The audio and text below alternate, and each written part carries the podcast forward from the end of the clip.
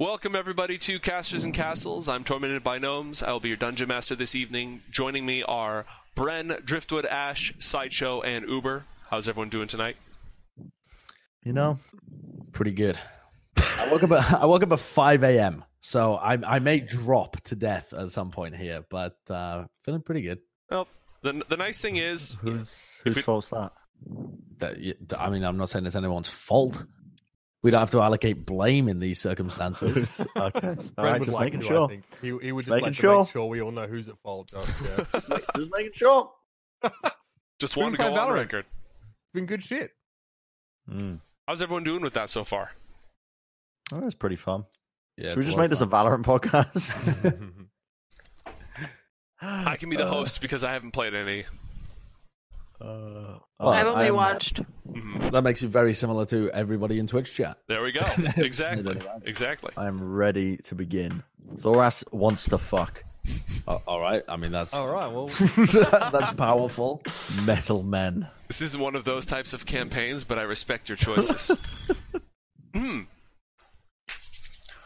Far above the lands of Galadron and Versinget, amongst the fantastic cloudscapes and unearthly vistas of the Sky Kingdom, the quest for the Book of Dawn struggled to gain their footing. Weakened and afflicted by powerful chaotic magic, they found themselves beset by the Knights of Terra Nimbus, flying warriors whose blades echoed with the thunder of Vindur, sovereign of the skies. To their aid came Thoras the Girthy, a mighty Goliath warrior. Mm-hmm. Who bore his own grudge against the knights. As the battle raged, the clouds beneath their feet roared with supernatural fire, and Sin, sovereign of fire, appeared before the quest. He spoke to the ancient archmage who was inhabiting Alan O'Dale's earthly form. At the archmage's request, Sin purged the spirit of the mage from Alan O'Dale and cleansed the party of some of their chaotic afflictions.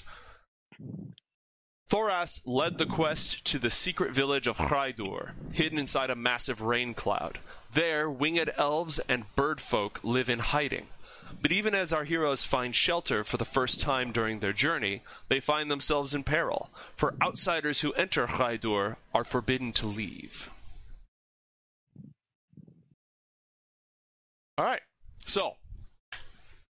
does anyone have any questions before we pick up? You are in the village of Khraidur, inside of a rain cloud in the Sky Kingdom. You are under armed escort by winged elves and these walking bird people, the Aarakocra. They seem to be taking you to their leaders. Does anyone have any questions before we get into it? So many. How familiar are they with Thoras, by the way? These people. How familiar are they with Thoras? Yeah. He's an obvious outsider, but they don't recoil from him. They don't look at him with disdain. They kind of give him the, yeah, for sure, Thoras, what's up, nod. So they're familiar with him, even if he's ill-fitting. Are we under arrest? What's the armed guard situation around us or whatever? There are 6 winged elves. They have shining silver, the same bright steel as the sword that Aaron Vol took from the Knights of Terra Nimbus. They have winged helms and spears, and there are 6 of the Aarakocra, the bird folk, also armed with spears. And there's more kind of fluttering in and out there. Remember, the inside of this rain cloud is filled with the boughs of this tree with blue bark. And so there's Aarakocra perching on them, looking down at you. So there's 12 armed guards. You are definitely under armed escort. You are not under arrest. They haven't taken your weapons. They're not pointing the spears and jabbing you in the back or anything like that. Mm. Pog. So, yeah. Okay.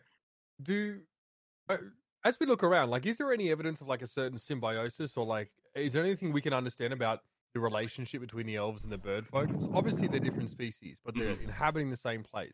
Yes. What does that look like? What does that cohabitation resemble? Because I guess they can both fly, at least. Mm-hmm. So the inside of the rain cloud, it's a hollow, right? It's like a cavern, but in the clouds. It is interspersed with this huge blue tree that grows in all sorts of different directions. There doesn't seem to be a single central trunk to this tree. It's almost like vines growing in and out of the walls of the cloud. As you look out further around the edges of the cloud, carved into it are these very nice sort of spires and platforms and amphitheaters, and those seem to be where the winged elves predominantly live. And so it's sort of, they ring around the whole cavern. Then inside the tree that grows from wall to wall, the Aarakocra have nests interspersed throughout there, with one large central nest in the middle. So they each have their own homes, but there are definitely shared spaces. They don't seem to regard each other with any contempt. They're all getting along, even if they have sort of different lifestyles. All right, cool. Thoras. How did you leave? They say nobody can leave. Hello,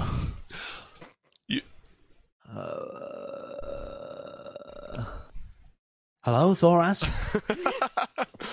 Bren, you want me to drop you a line on this one? Really? I can't sponsored remember. Me. Well, one of them did. Sponsored? Yeah. What, like you're a pro gamer? I sponsor you, Thoras. He said, he got the DX Racer hookup. Pro gamer. What do you do for these people, Thoras? Thoras does nothing. Thoras goes out and hunts. I think he means they basically spoke for him, and if he kills or messes up, that person is on the hook. Thoras will take you. Would be my guess. Leaders. It's similar to a policy my people hold. Okay, that checks out. Dekek.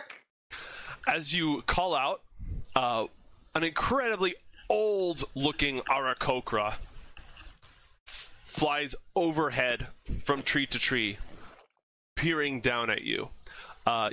His plumage is completely white. This sort of, not a bright shining white, but this almost translucent white. He's got red eyes with a couple of splotches on his feathers. He answers the call, and he peers down at you and all the folk that you brought with you. Dekek! I killed many metal men. Actually, I didn't kill any, but they got away. But we almost killed them. And these guys here, they didn't help me at all. It was all me. I helped. I just couldn't kill the guy. He had big this armor. Guy, he's small but mighty. Multiple times. I spoke with Sin while you all stood there. There was a fire, and now, for some reason, I don't know who these people are, Dekek. Listen. What? You know exactly who we are. Actually, who are you? He wants to know who you are, Lycia. Oh. What? I'm Lycia. Anyway. I'm the one who spoke to the fire beast. Yeah, I don't. One of the traveling companions that you've been bound to. Yes, yeah. Thoras. Lycia. She fears many things, but makes big boom when we fight. Makes lightning, big explosion, big boom. Yeah. Oh, big booming. Yes, big heads boom. Fall off. Thoras made big boom they're once. Evil. Thoras ate spoiled meat once in wilderness. Was the only thing to eat for 12 days. Big boom. Yeah. Similar kind of boom.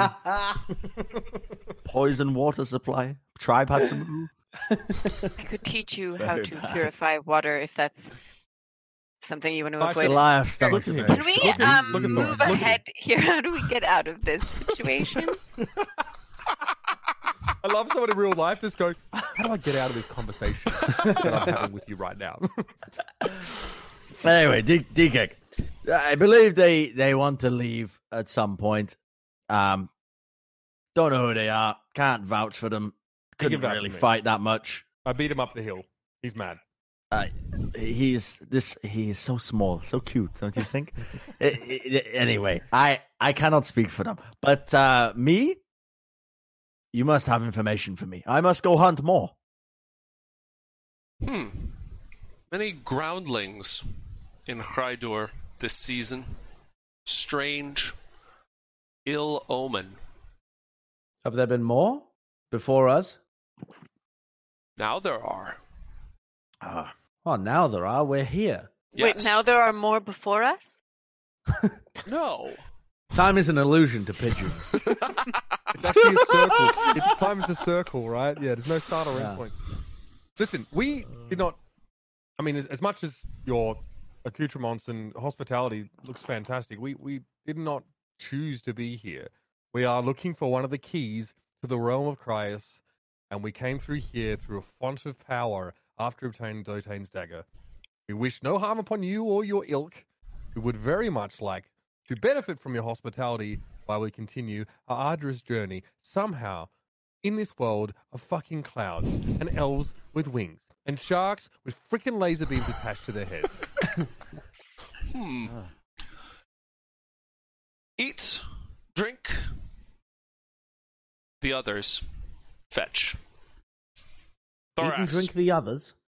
No. Oh, you an idiot? No, he's saying we will eat and feast tonight. Oh, good. Maybe drink. Oh. Wait, but who's fetching what? I'm quite fetching in my armor with this sword that I definitely can't show. Groundlings, the Great Stone. Dekek points sort of up where the armed guards all stopped as this bizarre encounter ensued. Points up Great Stone, other leaders there, food, wine. Oh, thank you, Great Happy, that pigeon. I'm down. All right, Dekek takes one more look at you and flies off. All right, I'm walking straight to the rock. Old friend of yours, Thoras. Wasn't the rock up? Yeah, there will be some climbing involved. As you can begin making your way as you continue to converse, so go ahead.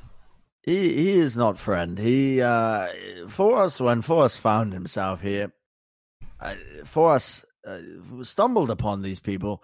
They are, I don't think they could climb mountain, but they could possibly fly over mountain. Nice people. I would say, given they have wings, that's probably true. Maybe fly, but do you wish you could fly? Are they related to those flying people we saw before? What? Ones that you were hunting. Oh, no, those are just the metal men. They attack Thoras when Thoras arrive here, and Thoras killed. I'll be honest with you, Thoras. I'm pretty sure I killed many of them, if not their entire civilization. How they've built up in this time, Thoras does not know. But the point is, the bird people, the elves, they're nice. They helped Thoras when Thoras was a little weak puppy, and they helped Thoras go out to kill more. Do they like the metal men here? No, they do not like metal men. Good. All right, let's get some grub. I'm going to keep collecting feathers, by the way, Joe. I'm just collecting as many feathers as I can, stuffing them into my pockets. Okay. I'm sorry, does anyone else want to know who the metal men are? Metal men? Why does it matter? All that matters is I steal their weaponry. They point sword at you, you kill them. That's how it works, isn't it? I mean, no. Maybe we'll find out if we ask these people that actually know. Because, to be honest... It is interesting talking to Thoras, but I'm pretty sure he gets all his information from how the chunks of rock line up after he busts them with his own head. Yeah. I think you said something smart. We have... let's run. An act of God. A minor one. A minor act of God. A minor act of God. Okay. So, and I'll incorporate it in just a moment. They lead you... You have to climb up some tree branches. Obviously, this path was not meant for groundlings. So it takes you maybe half an hour to reach the far side of the Raincloud Cavern, where a wide plaza of smooth, polished stone, solidified cloud, you're not sure. It feels like cold marble beneath your feet, and it's slick. It's covered with this layer of condensation. It hangs... On one side, it is attached to the edge, the interior side of the cloud, and on the other, the boughs of the great blue tree grow to sort of hold it. So this platform is hanging between the dwellings of the winged elves and the nests of the Aarakocra. When you arrive there, there's many, many more, both winged elves and Aarakocra, most of them are armed, well, many of them are armed in some way, but not as heavily armed as the guards who are escorting you, who fan out on either side. There's a great deal of conversation and hushed whispers going on as they bring you up. And as you're brought forward, this is clearly an amphitheater of some sort. And at the focal point, there are two Aarakocra perching on well-polished, huge knots of the blue wood. One looks very old and has silver jewelry, thin chains sort of strung along her head, between her talons, draping down along her wings. And the other one is Dekek, the one that Thoras called to earlier, who's sitting there nibbling on his talons. They hold places of honor amongst the Aarakocra. Where is the wine? Good question. As you are brought up, they're in the process of bringing out clay jugs with wine. And I'll have a jug. Yeah, they're like, here's one for our guests, and here's one for Thoras. These are prodigious. These are a couple feet tall. And then they also bring up an assortment of food. There are a few, some sort of meat, probably bird. And no, chicken. Not chicken. Probably not chicken. Bird people eating bird. Yeah, falcons eat smaller birds. Birds eat birds. Yeah. Exactly. Well, true, actually. Exactly. So, and then a whole bunch of strange, like, they bring up these grapes that are about yay big and this pale blue color, and some other. I mean, it looks decent if strange. And they're setting it out for you. They're keeping you at arm's length, but they are setting out food and drink for you. Aaron likes these grapes, yo. He's about them. I'm going to start tucking in. I'm eating as much bird as I can fit down my neck. I'm going to be indignant that I didn't get a picture the size of Thoras's and then just realize that probably would have killed me and go back to drinking a normal sized cup. It's got a wine in it. It's a very dry, very cold... With a bit of sweetness to it, but very, very strong. It doesn't taste like cardamom, clover, maybe cassis. More, yeah, the cassis, star anise sort of flavors. Not so much the warm cardamom flavors, but the piercing, cold, almost minty sort of flavors. Sounds like a Piedmont. Very good here. On the other side. There are two, so there's basically the ruling council of this place are these two Aarakocra, who I've mentioned, and two of the winged elves. They're sitting on these odd thrones that clearly were designed to be perched on, not like, you don't sit back and do the Thanos thing. You sort of perch on this because it's designed for people with wings. One of them is wearing all sorts of different colored, not really a cloak or a robe. That'd be incredibly impractical when you're trying to fly. But clear, very stylized, with lots of little strands and ribbons of different colors coming off. She's got piercings. She's got one of those chains that goes from your nose to your ear, and huge earrings. And the other one is clearly a warrior. She has the biggest helmet of all of them, with some huge feathers coming out of the back. Her spear is made of this polished, deep, dark blue wood, and the spear tip is made of the same metal as your sword, Aaron, but it is polished to a sheen where it's almost impossible to look at. So these four are clearly the rulers of this place. I'm going to roll for the act of God. Yay. That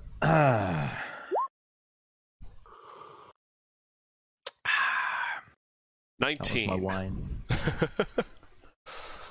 19. Okay. All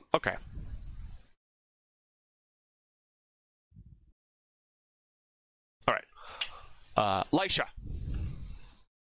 Oh, yes? For a moment, standing here in this bizarre, polished cloud amphitheater with this alien life all around you, you're standing right next to one of the giant roots of this blue tree, and even though it is growing out of a cloud, drinking rainwater before it falls, it barely gets any sunlight, just what streams through, you still recognize it as life, as plants as the same sort of nature that you've spent your whole life attuning to. It's a comforting presence in this time, and you feel the presence of the earth flowing through it. So you gain one additional cure spell that you may cast whenever you'd like, once. A cure spell? Yes. Og. Level. Even if I don't already know one? Yeah, basically one time, whenever you want to use it, and then it's gone, you can cast Cure Wounds as a level 2 spell. Sweet. Yes. What was so funny, Josh? I was giggling because you were setting it up as if she was scared shitless of it. Because she's scared of nature. I know, and I was like, wait, no, I'm not scared of nature anymore. Purged. Yeah, it was like, this is the things that you've been grown up on. The wine is reminding you of the herbs. And I was like, Jesus Christ, she's going to be scared of everything that's ever been made. She's like, yeah. It's like, oh my God, everything's made of chemicals. Yeah. Even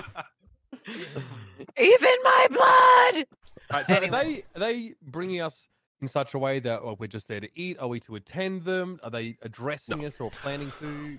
You're being brought before the leaders. Like, clearly an essential... You're not... This isn't a big merry feast with everybody. This is, you have been found in our territory. You are being brought in for questioning. Here's some food and drink because, you know... Clearly, you've had a rough go of it, but we still don't know what to do about this. I nominate Alan O'Dale to speak on our behalf. Yes, I'm ready to speak. All right. Hello, leaders. Listen, Thoras, I went out, I hunted, I killed metal men, and this is listen, and we know you don't like them. So me, I also don't like them. They try to kill me. What? Can you let the? It's a lot to explain. I don't really know where to start. There was a fire, and it told me that if I kept these people near me, then they would bring me glory, I think, in war. Wenches, mostly. I stood up as if to speak. Peace and end to war, actually. Shh. I'm going to put my finger on your lip. The Goliath's finger is about yay big. Okay. And incredibly calloused. Do not listen to singing man. I need you to sponsor them so they can come with me to hunt. Please. Go ahead. Sorry. Do these people speak Celestial by any chance? You have no way of knowing until you try. I will attempt to address them in Celestial. Okay. Which is, yeah. All right. Two of them perk up and look at you. What do you say? Because I understand Celestial. Yeah, I'll be saying, we did not intend for the large man to speak for us, as we only recently joined paths.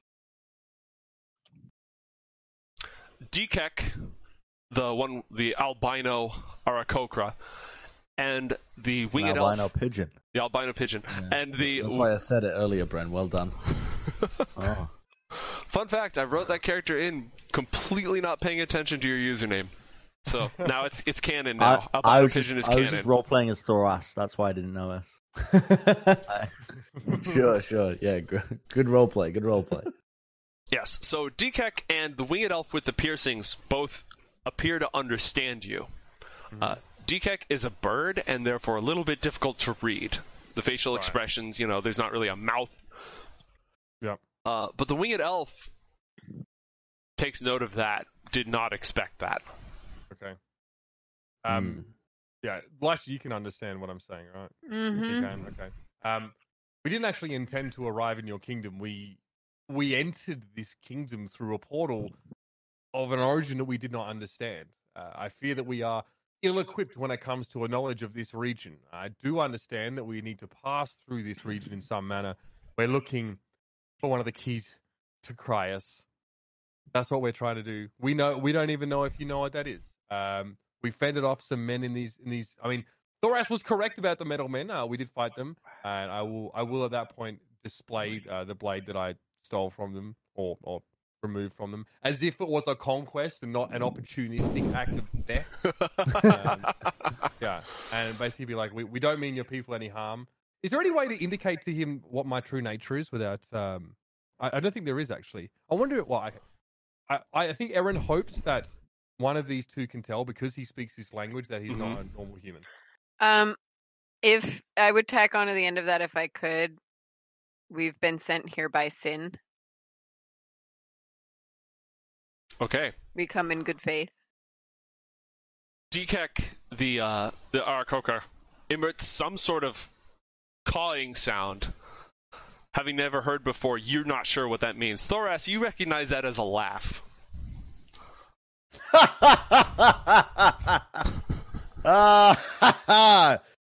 Excellent joke. Well, what do you mean, Thoras? Didn't he cough? Lycia told a great joke. Can I call him a dumb cunt in Celestial? Listen, Alan, if we're going to travel together, you need to understand what they call social cues. And when other people laugh, this is something I learned in when I was hanging around with the humans. You'll pick it up. If they laugh, you laugh, and it makes them a lot friendlier. I see. Thank you, Thoras. Keep teaching me this kind of stuff, please. After me. I'm going to just stare at him. No, I'm sorry. I'm afraid I just don't get it, Thoras. I'm pretty sure Eren is laughing, but just because he's not the one being talked down to. I'm pretty sure Lycia is standing there just kind of like staring at them and then looking slowly over at the others to see how they're reacting to her. Thoras will teach you. Do not worry. Thank you, Thoras. The elder, not Dekek, the other Aarakocra, the one with the silver chains. Who are you? And where from? In what language? Common. Oh, common. All right. Yes. Me? No, Thoras. They know you. Thoras, they know you, you big, bald fuck. All right. Thoras is not bald. Thoras has luscious hair. I mean, it's not I'm Lycia of the Holdra. We're a group of travelers. We come from very, very far away from here. We arrived here from Dotain's Rock. We didn't intend to come here. We didn't even know what here was.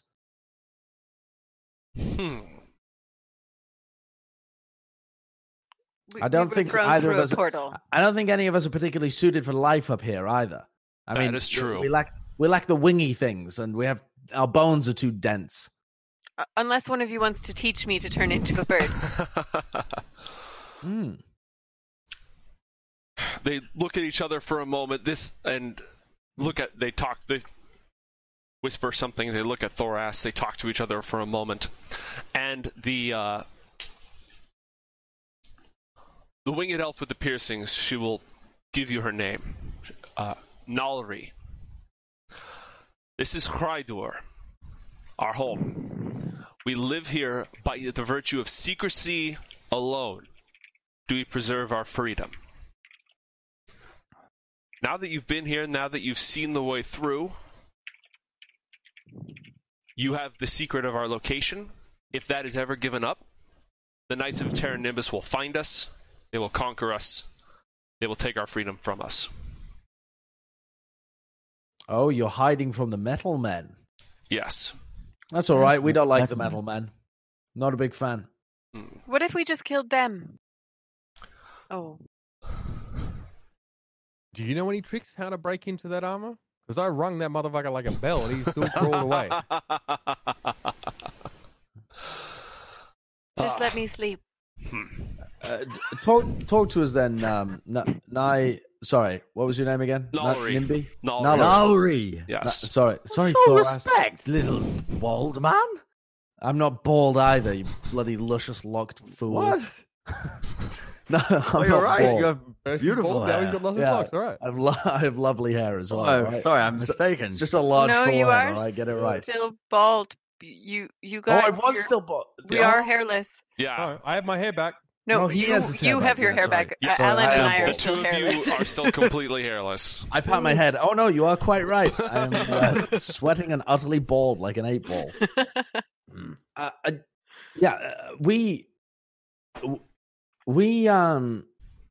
Tell us more about these Knights of Terra Nimbus. Why do they plague you so? Perhaps we can help each other out. They're the vassals of the Sky Tyrant, the sovereign of the skies. We don't speak his name unless we draw his attention. Oh, it's Sin's cousin. Yes. Mm. We've Thoras, didn't you say you wanted to give Sin's cousin a good old 1-2? Yes, Sin promised me his brother's head. That's not true. If you could take it, perhaps. If you helped us, he promised you could fight. There's no question if Thoras can take it. Thoras takes whatever he wants. Thoras, you are tiny compared to Big Sky Sovereign. Oh, do not say his name. Well, that's not his name. Thoras. Do not even utter anything new. Social lesson number one, Thoras. Things have names. But you cannot say it. Do not say it. I don't even know the name, Thoras. Do not utter it. I'm going to ignore Thoras. You would bring down the bird lady. His wrath. Perhaps if we helped you out with some of the Knights of Terra Nimbus, you might trust us a little more to be able to give us some directions of how to navigate this area. We are completely at a loss navigating the clouds. We're ill-suited to it. A small escort of flying individuals such as yourselves would be incredibly helpful for navigating the Cloud Kingdom. Thoras, they fought the knights, yes? Yeah. Well, Thoras. Yes, we fought the knights. Strong. Me strong. No, they not strong. But they they fight. They fought, right? They weren't friends? No, they weren't friends, no. Okay. Oh. I think it is simple. You are simple, so you would think that. I think. I step forward, Thoras, and in Elvish, I would offer the word of my people, the Holdra, as collateral. So many languages. All right. Stay with us tonight. Tell us of your journey. You're saying some very, very strange things. You talked with the Sovereign of Fire. You are seeking the lost kingdom of Cryus. There's a lot to unpack. Eat, drink, share your tale with us. I assure you, we did speak with the Sovereign of Fire. That is not great. I'd love to hear the story. Yeah, Nalri, tell me more songs of battle. I'm gonna go back to eating my bird, and I'm gonna strum on the I think I have a dulcimer. I'm gonna strum on my dulcimer while I eat some bird. All right, let's go. Everyone's going off at once. Let's go around, give everyone, basically, a feast ensues, during which you can do whatever you like. I'm going to go around, make sure everyone gets a shot at doing stuff, and the council has said that they'll speak again in the morning, after everyone's had some time to recover, and they've had some time to deliberate. Fun. So, let's go around. Bren, you were asking Nalri to sing songs of battle, right? Yes. Okay. So she will go ahead and, as the lot of you gather around, you notice there seem to be two sorts of winged elves in this community. Half of them they wear all sorts of different, they love these colored ribbons that they wear. They're all playing music, and they all seem to be very impractically dressed.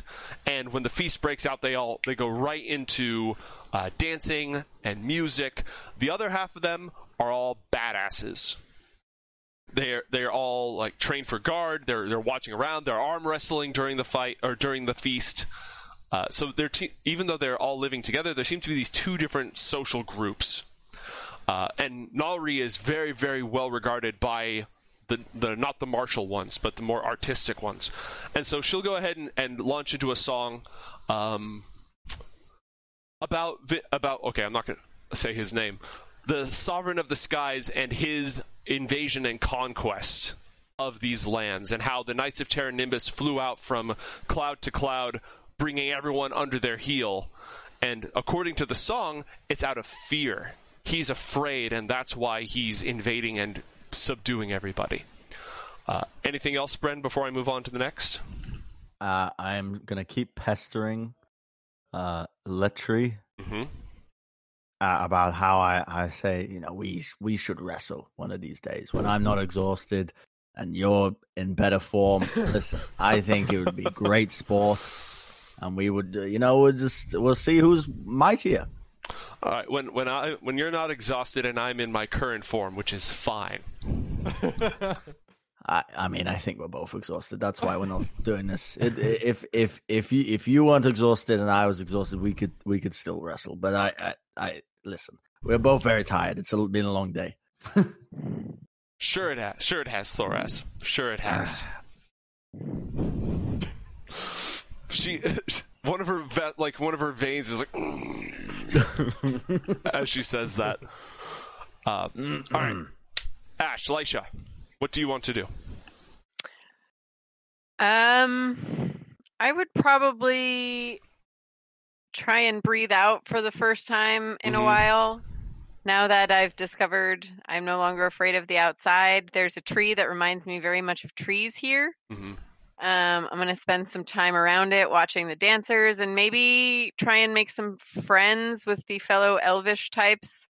Show off my druid craft a little bit. I'm out of spells, but I could pull some seeds from my pocket and do little magic tricks, making flowers bloom and seeds blossom, and just generally being happy. Okay.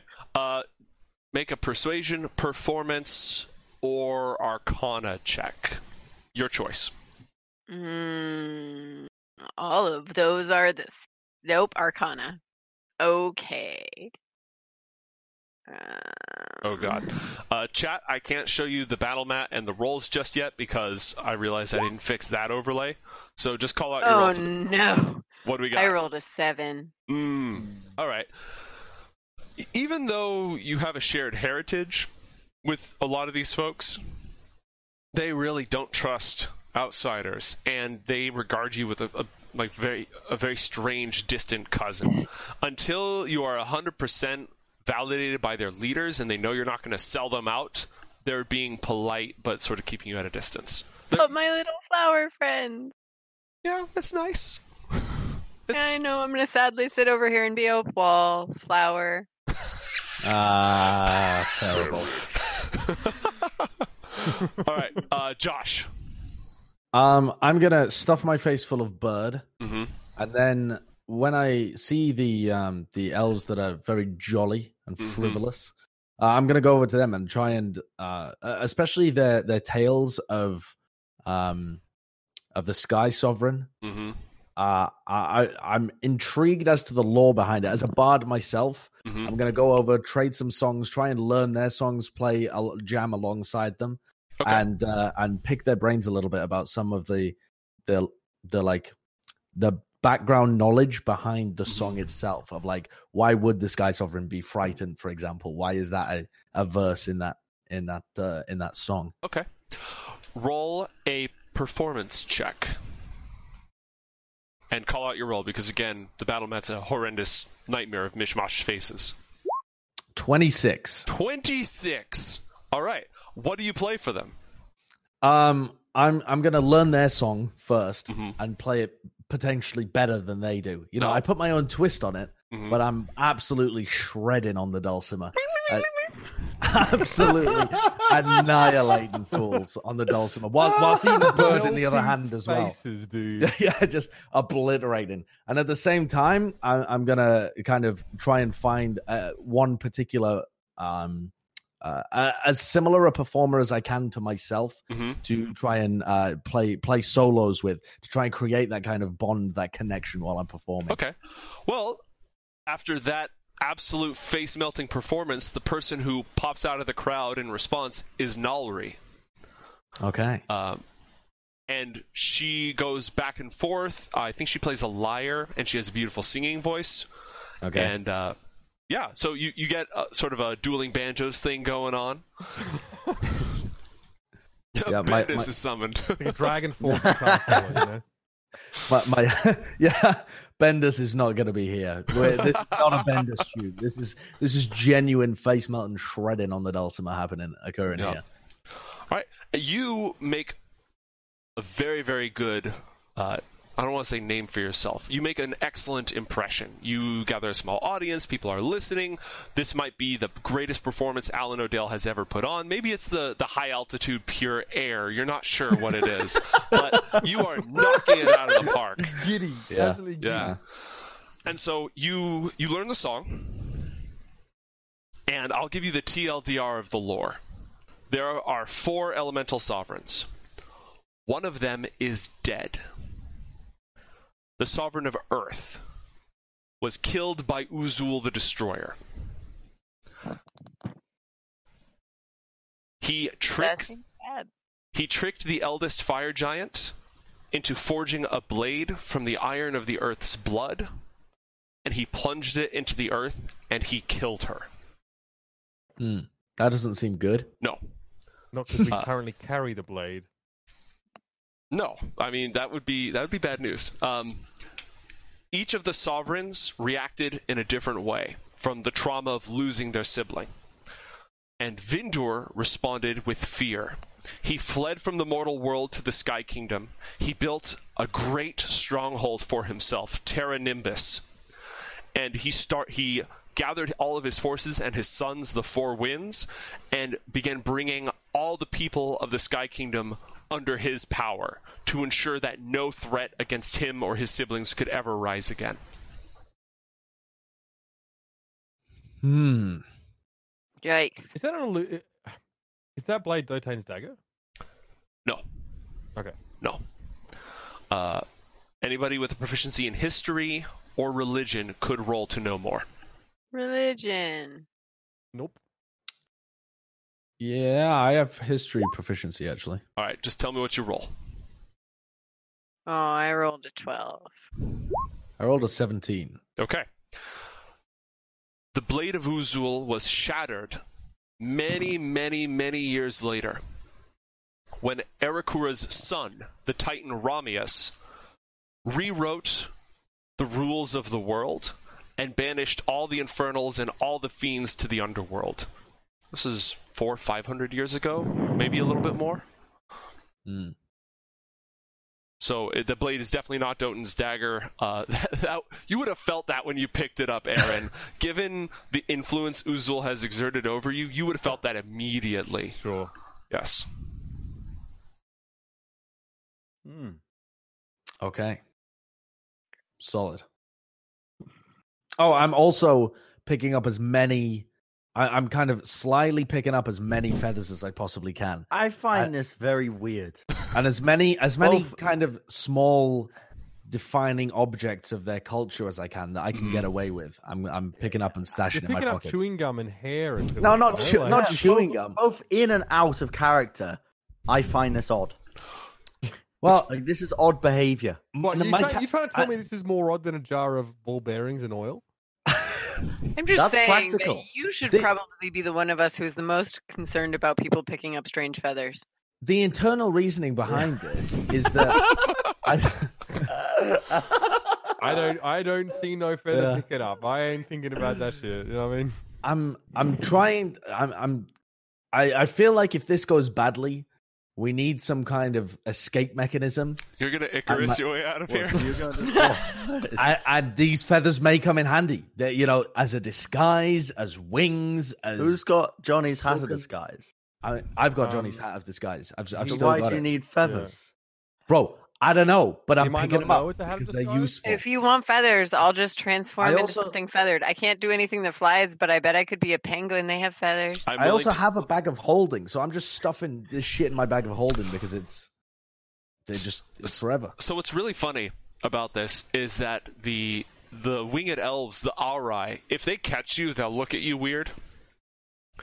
But the Aarakocra, as a culture, don't really get personal property as a concept. So this is completely normal to them. They're just like, oh yeah, that's on the ground and you wanted it and it didn't hurt anyone, so you took it. Wonderful. What happened to Johnny the Wise? Very lovely people. He got boomed. He went mad with power and his poor, demented form was taken from the Sky Kingdom by Sin, the Sovereign of Fire, to places unknown. I pimp-handed him into a different fucking universe. Aaron, speaking of that, what are you up to? Aaron's looking for a soldiering sword. Someone who is clearly decorated, in terms of like military paraphernalia, someone who looks like they're in charge, someone who looks like they're a warrior. Mm-hmm. Well, of the four ruling council members, Leitri, who is the one with the huge helmet with the giant feathers coming out of it, she's clearly the strongest in this place. She's, well... at least the most accomplished warrior, and everyone follows around with her, and they all drink, drink toasts with her and stuff like that. She's at the epicenter of the more martial aura. Okay, so I will probably approach that group, whether they're like, playing, cards or drinking or whatever. I will walk up and sort of plant like this sword that I took into the ground enough that it makes a bit of a noise, and I try and I'm trying to get her attention by looking intimidating, I suppose. Okay, then roll an intimidation check. 20. Okay. Describe it. So yeah, I basically walk up and plant the sword in front of her point first, and say, your ancestral enemies appear to now be one of my new foes. What are these creatures? How do we fight against them? And I dare say that our party may be in need of some of this knowledge if we're supposed to fight our way through them. There's a record scratch as you walk in to where all the cool kids are here. As you, everyone turns and you just drop this sword in there. They look at it for a moment, they're like, all right, it's not bad. And Leitri eyes you over, looking, trying to see if you're, what are you doing here? Judging your intentions for a moment. And then she'll say, they are the Knights of Terra Nimbus. They are the Sky Sovereign's fierce foot soldiers, his loyalists. They come from all sorts. He gathers them wherever he saves them from a storm or plucks them from the mortal world. They are clad in his steel and imbued with his strength. They appear to wear very heavy armor that doesn't seem to slow them down while they fly through the air. How do you and your people penetrate this armor? How do you get past these kind of defenses? Well, either get good, or one person grabs him, the other one finds a hole. You notice that aside from the spears that they all carry, they also have side weapons, which are very, very sharp but kind of broad short swords or daggers. Perfect for slipping through the cracks of someone's armor. What kind of armor are you wearing again? Chain? Chain, yeah. All right. So she'll reach over and grab your pauldron, pull it up so that the pieces come separated, and then poke, jab right there. I'll challenge you to an arm wrestle for one of those knives. All right. A test of strength, let it be, whatever, or athletics. I want one of those. It's shiny. It's going to help me not be embarrassed potentially by next time we fight these guys. I'll challenge you to a contest of strength for the knife, or the short sword. She gets this grin for a moment. Oh, Brooke. She says, "That's not our custom. I'd be happy to take you, but that's not our custom." What is your custom then? Well, I could let you go in against my champion. Oh, motherfucker! Bring your champion out. There's no way they're more frightening than you are. Oh, not this bumbling. You called. Your friend here wants a thin blade. Why? Oh, too weak. Yes, I forgot. Yes, he couldn't pierce. he couldn't pierce the armor. So that's all right. Green. A lot of men have that problem. Green. Yes. What? He challenges me? Well, I didn't challenge you, but I guess I am in a challenge with you. Yes, that's how these things work. Thoras is not one to make excuses, but Thoras is very exhausted. I look back to the helmeted warrior. Ironically. Are you sure you don't want to take up this challenge yourself still?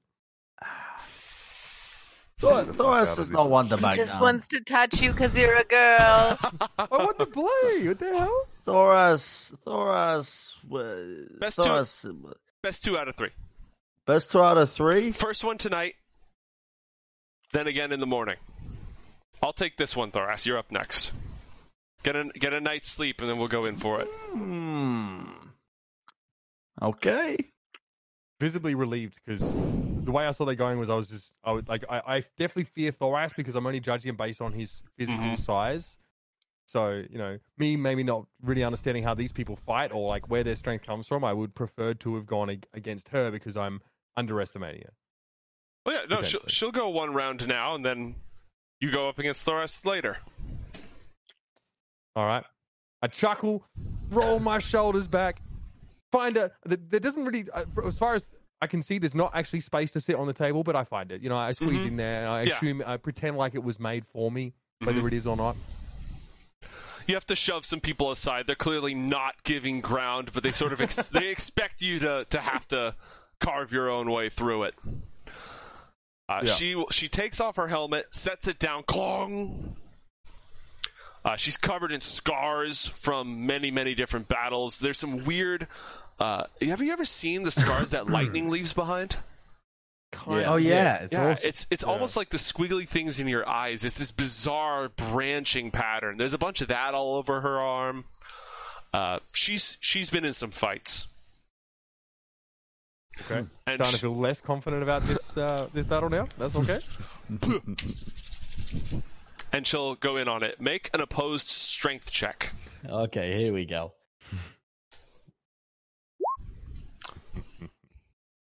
Wait, that was a nat 20. That was a natural 20. Bro, that was a nat 20. Yeah. Oh my god. Okay, so what happens?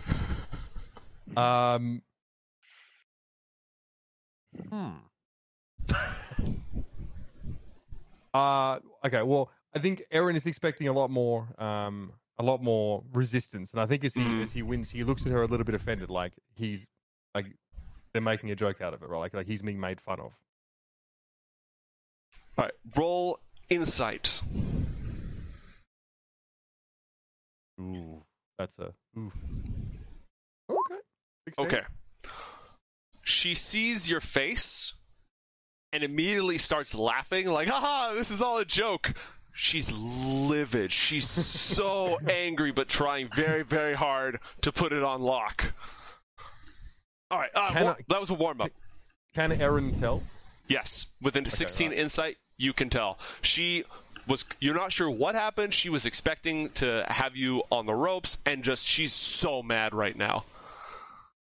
In fact, some of her veins are starting to bulge, and... There's this weird wind is rustling over the table itself, and your hair is beginning to stand on end. So, maybe we'll have the rematch tomorrow, or... No! Go again! Oh my god. Aaron is starting to realize he may have made a grave, grave error. Okay, roll a strength check. Contently. Thoras is watching, sipping at his... She... enters a barbarian rage. Oh my god. Shit. I roll a 9. Alright. Her roll, I'm not going to tell you her modifier. Her roll is a 12. So you go for it again, and she just refuses bit by bit. She just gets stronger and stronger as her hand shakes. And you feel like a sharp pain in your hand as electricity crackles through her until eventually she gets your arm over. Oh.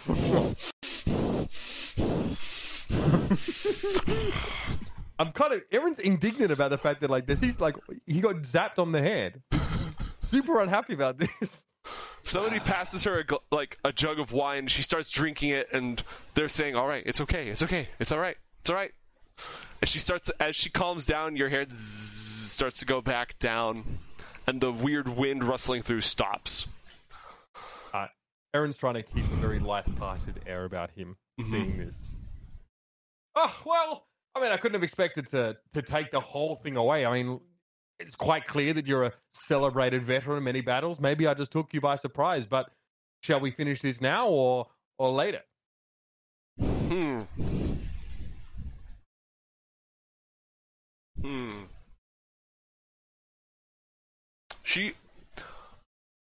She wants to go again. She wants to go it now. She wants to do it now. She's still like that pissed her the hell off. All right. Aaron, after what just happened, Aaron has no idea if this could kill him or not. But you know what? He's done dumb things. He's fragged kids. You know, he realizes that if this is his time to go, then it will be him on the floor and her saying, "It's just business, kid." He's rolling. All right. I'll roll first this time. All right. I rolled a 13. You got a 13. She manages to win over again. It's a nice fight. It's a good struggle, but she does manage to get you down on the table. How easy can Aaron play this off as just fun and games and not too serious, because he's more concerned about not dying than saving face. Go ahead. Lycia might walk over and be, "Oh, it's okay. You lost again." Yeah. When did I lose last time? I beat him up the hill. I definitely beat Thoras up the hill. 100%. I don't think so. I don't think that happened. He's got a fragile ego. Well, Aaron will respectfully excuse himself from the table, hoping that he's at least garnered some respect from these people, but a little frustrated he didn't have another trinket to add to his arsenal. Yeah, they let you go, and they seem to, most of the people around them, they've got one eye on her, but other than that, they're in good spirits. This is all in good fun for them. Mm. Ooh, I didn't die. Let's go. All right. Anything else, or would you all like to take a much-needed long rest? Definitely down to rest. Time, I think. Yeah. All right. You may take a long rest. You know what? It's been so long, I've actually forgotten how to do it on this thing. There should be a long rest button that you can click. Oh, there is. It's been like 3 game sessions without a long rest. Yep. It's been a while. Lycia's feeling it more than anyone. 0 spells. I had 1 wild shape left. And apparently a random use of cure wounds. Thanks for that, chat. Mm-hmm. I'm going to go pop a Tylenol real fast and be right back. All right. No worries.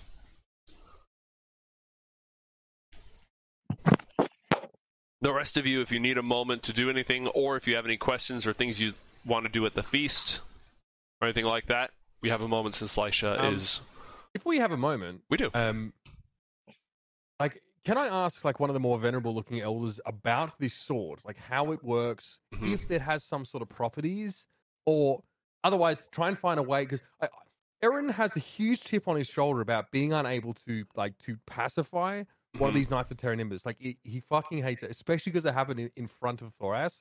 So he is trying to find a slightly less brute force way of beating them. So, mm-hmm. He's going to try and ask about this sword and see if he can have it appraised and appraised. He can actually use it. See how much it's worth. He's not giving it to Khajiit. He just wants to know how to use it. Khajiit has wares if you have coin. So Nalri, the one who is in a dueling banjos with Alan O'Dale, is the most knowledgeable of the Aorai. Okay. And she's able to shed some light on it. The blades of the Knights of Terra Nimbus are forged of sky steel. It's normally mined by the Grafa, the ice dwarves. And worked in the forges of the storm giants. By itself, the steel has no special properties, but it is a conduit for magical energy, especially the power of wind and storms and that sort of thing. In the hands of the Knights of Terra Nimbus, it becomes a natural, a conduit for their power and for their energy. You could awaken its abilities a number of different ways. If there is any sort of special power within you, and she gives you a strange look for a moment, then you could find a way to tap into that. But it would take a deed of great heroism and symbolic power to awaken it. Or you could stick it in a storm cloud or something like that, and it would soak some of that up. Okay. One or the other. Yeah. All right. You have options. Cool. What if I called lightning to it? It would. Yeah, I think Aaron has too much pride to cheat with this sword, Yeah, he's happy with that answer. Yeah, you fragged a kid though. Listen, that kid had a weapon, bro. I'm just saying. You know what I mean? He was running away. He was helpless. Yeah, he was helpless. I was pissed off. It was a bad day. You know, we were trying to river dwarves and talking fish and hats of disguise that didn't work. Like, bro, I was over it. Snails. Holika's just sitting up against the table on her third chicken. She has no idea what the rest of you are up to. We're doing a great job of interacting with Holika, actually. All right, you take a much-needed long rest. The sunlight begins to filter through the cloud, giving it a sort of translucent gray illumination, passing through the strange shadows of the blue forest growing out of the sides of this cloud cavern. Your beds and accommodations are sort of open air. The structures built into the side of the cloud. There are large open windows with no shutters, so there's a breeze the whole time. It gets a little chilly. But they have down comforters like you would not believe, since there's an infinite supply of feathers around. You pass a lovely night.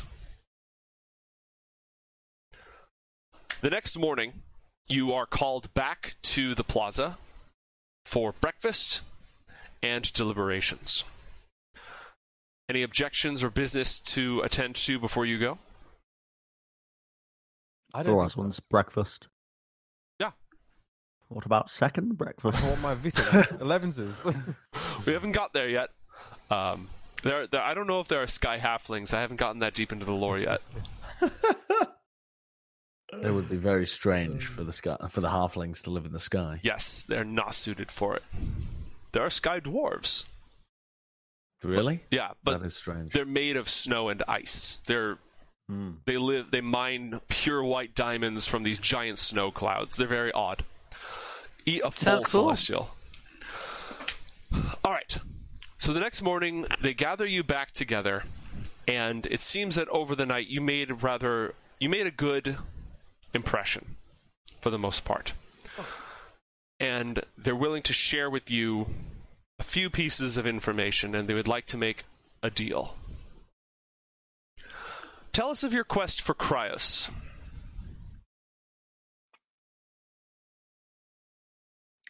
What are you talking about? Not you, Thoras. Okay. Sorry. We have been on a long journey in order to find important artifacts. You see, the kingdoms that we come from on the ground, many, many, many feet below you, are at the verge of a civil war. The rightful heir must be found to the kingdom, and in order to do that, we must find... Book of Dawn. The Book of Dawn. We must access door magic. Door magic. Have you ever heard of it? Yeah. And in doing so, we seek three relics that would allow us to pass into this realm to access this book in the first place. And somehow we need to get it out of the grip of Ioth's devoted. We know of dawn magic. Well, some of us do. The warrior sort of, Leitri, the one you were arm wrestling with, who seems to be a little bit... She's still eyeing you, but you're not sure if it's with contempt or respect or some mixture of the two. She has no idea what they're talking about, but Dekek, the albino, and Nalri, the cantor, the singer, they know what dawn magic is. They've heard these legends before, and Nalri's even heard of Cryus. We may be able to help you, but we need help ourselves. Our home, Khraidur, has become entangled in the morass, the great swamp of smoke and smog. We ran into it a week ago, and it has enmeshed our home. In the Sky Kingdom, every cloud, every land is completely the wrong word, every cloud is free moving. It floats upon the winds. And with the power of the winds, we were guiding ours towards a hope that could possibly protect us from the Sky Sovereign for the long term, when we became enmeshed with the morass. And now we're stuck. And the longer we remain here, the more likely it is that the Knights of Terra Nimbus will find us. They're already patrolling around. They know to look out for this area. They're already suspicious. But as long as we remain entangled with the morass, the danger increases. We do not dare leave. If we're spotted or seen by the Knights of Terra Nimbus, they will know something's up, and they'll come and find us. But you could go into the morass and deal with this problem for us. How do you chop morass? I have tried. You cannot chop it. At the heart of the morass lies a great tree of spun smoke. The Umbral Banyan. Deal with that, force it to withdraw its roots, and we may go free. I take a moment to interject, and I point my finger at the general, the one eyeing me off contemptibly, and loudly declare that we are now off to solve their problems for them. And I hope that this favor would be returned on the battlefield in the future. Just to antagonize her slightly, because I assume we're all doing it. Like, it doesn't seem unreasonable, especially if it was a part of the deal to let us leave. Like, yeah. But before we just head off into the night, we must know more of this. I mean, it must be dangerous. Otherwise, you would have done it yourselves. Why would I have? Would I know anything about this smoke tree? Nature. Okay. I'm also gonna just ask them if they can spare a guide to take us through the. I've got 26. I didn't mean to do it the second time. The first one was a 26, so nat 20. Yes. Ooh. So the morass is a swamp in the sky. Instead of water, it has pools of liquid smoke and smog, and the trees there are wispy things barely contained inside of a bizarre membrane.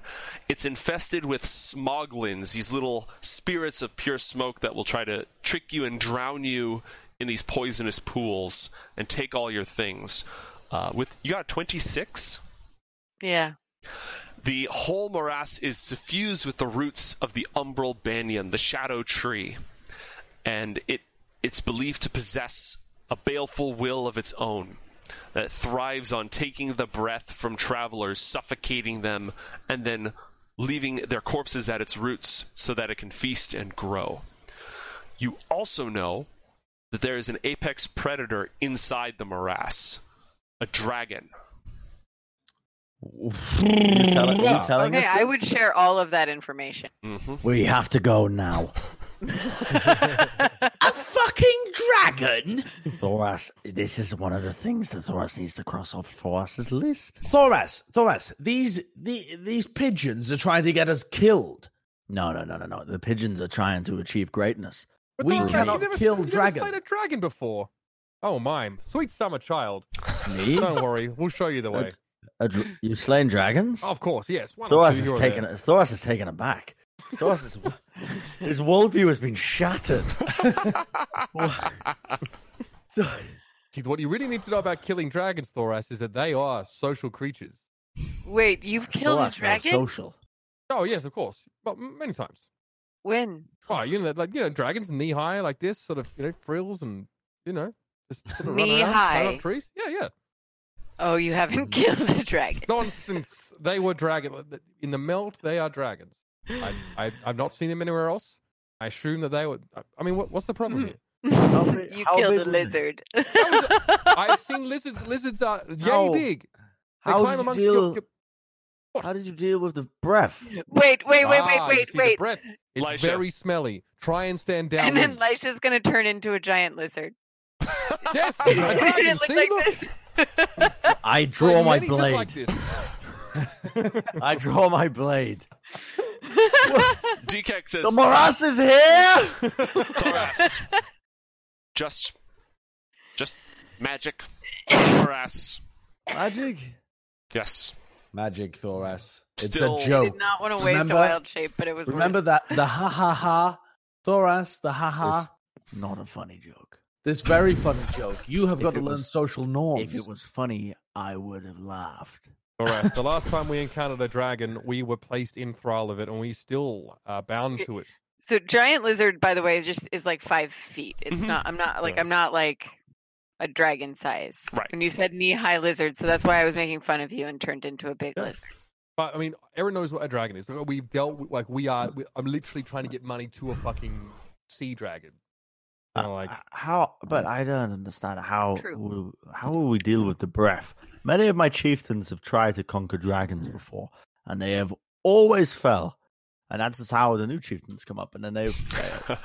What you need to do, Thoras, is make sure that someone else gets hit by the breath while you go for the throat. Ah. This is why friends are good to have.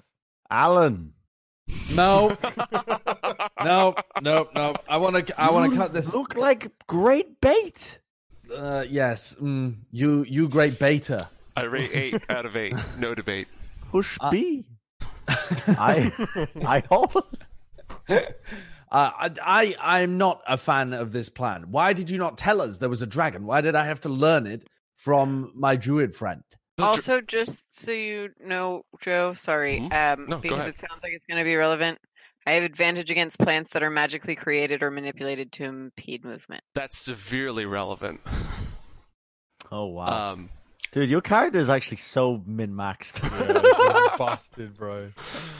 Which patch was it that druids were just OPF? I'm going to say it's 3.5. So you have advantage against what? Sorry, Ashley?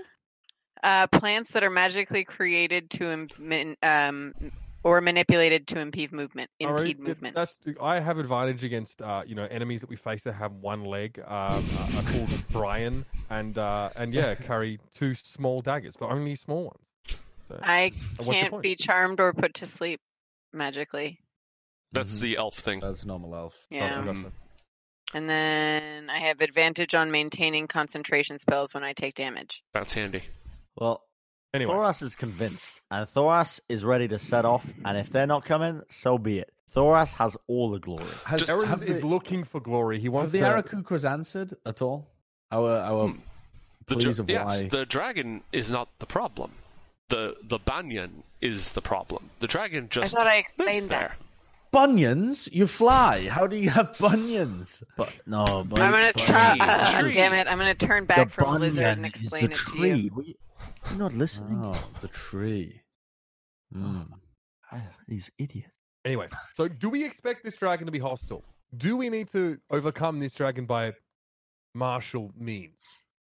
The dragon likes to marinate its kills in the poisonous pools of the morass.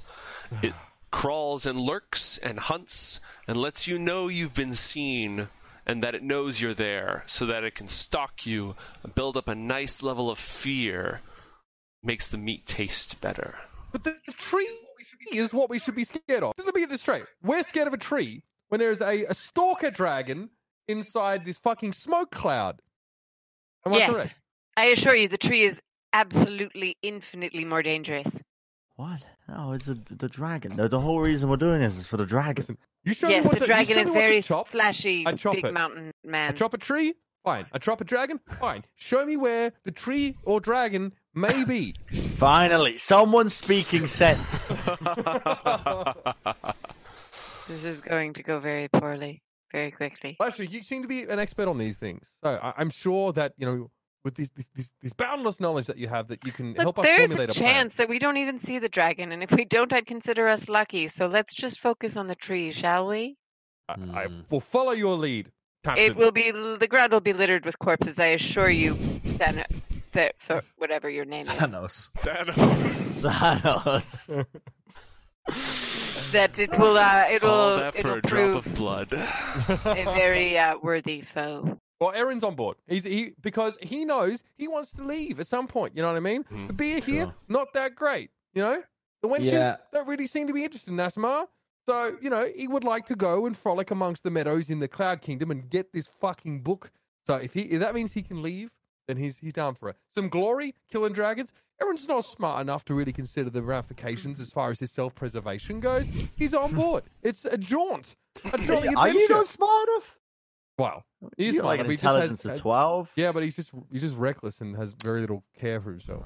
I'm still not convinced. I'm gonna do my darndest to try and persuade these people to give us at least a guide to be able to come along with us. We're groundlings wandering around on a cloud, and we're your only chance. Listen, you've got to give us some kind of guide to be able to go along with us. You don't have to worry about dragon. Thoras will handle the dragon. I'm not worried about dragon. Do you have any kind of flying steeds we might be able to borrow? Give any flying steeds. Any assistance, please. We entertained you last night. We We're keeping your secret. We're doing your work for you. And the least you could do is to aid us. Aaron and Thoras are already like sparring to get warmed up and they're just hyped. And you two are like appealing to the elders like, we're going to fucking die. We're just like, yeah. They speak sense though. Only a foolish Goliath will run into danger without preparation. Mm. Yeah, I've seen you do it a couple of times and I'm not a big fan. Thoras has always been prepared. Okay. At all times. Well, is there anything you can do to help us?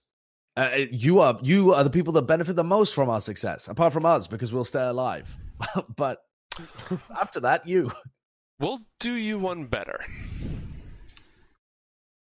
You can, instead of just leaving, you can come with us. Where are you going? All four of the council leaders look at each other for a moment. You sense a mote of, if not hostility, at least disagreement amongst them. You're seeking an artifact of power. Wherever we go, I assure you there is one there. Ah, you've seen it. You know of it. Not so much. I'm speaking riddles, pretty birds. All right, give me one moment. There is a disagreement amongst the elders where to go to seek shelter.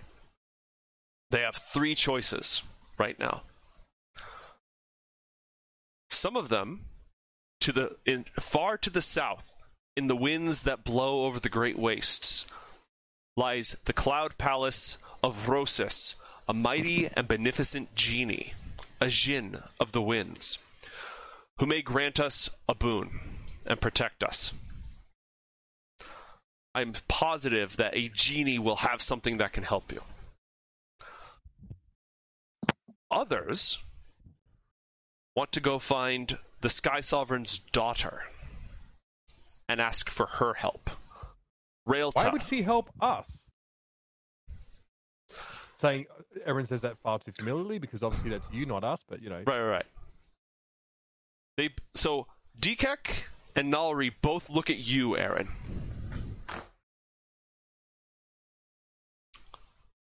Raelta, the Star Kindler, defiant daughter, mother of Celestials.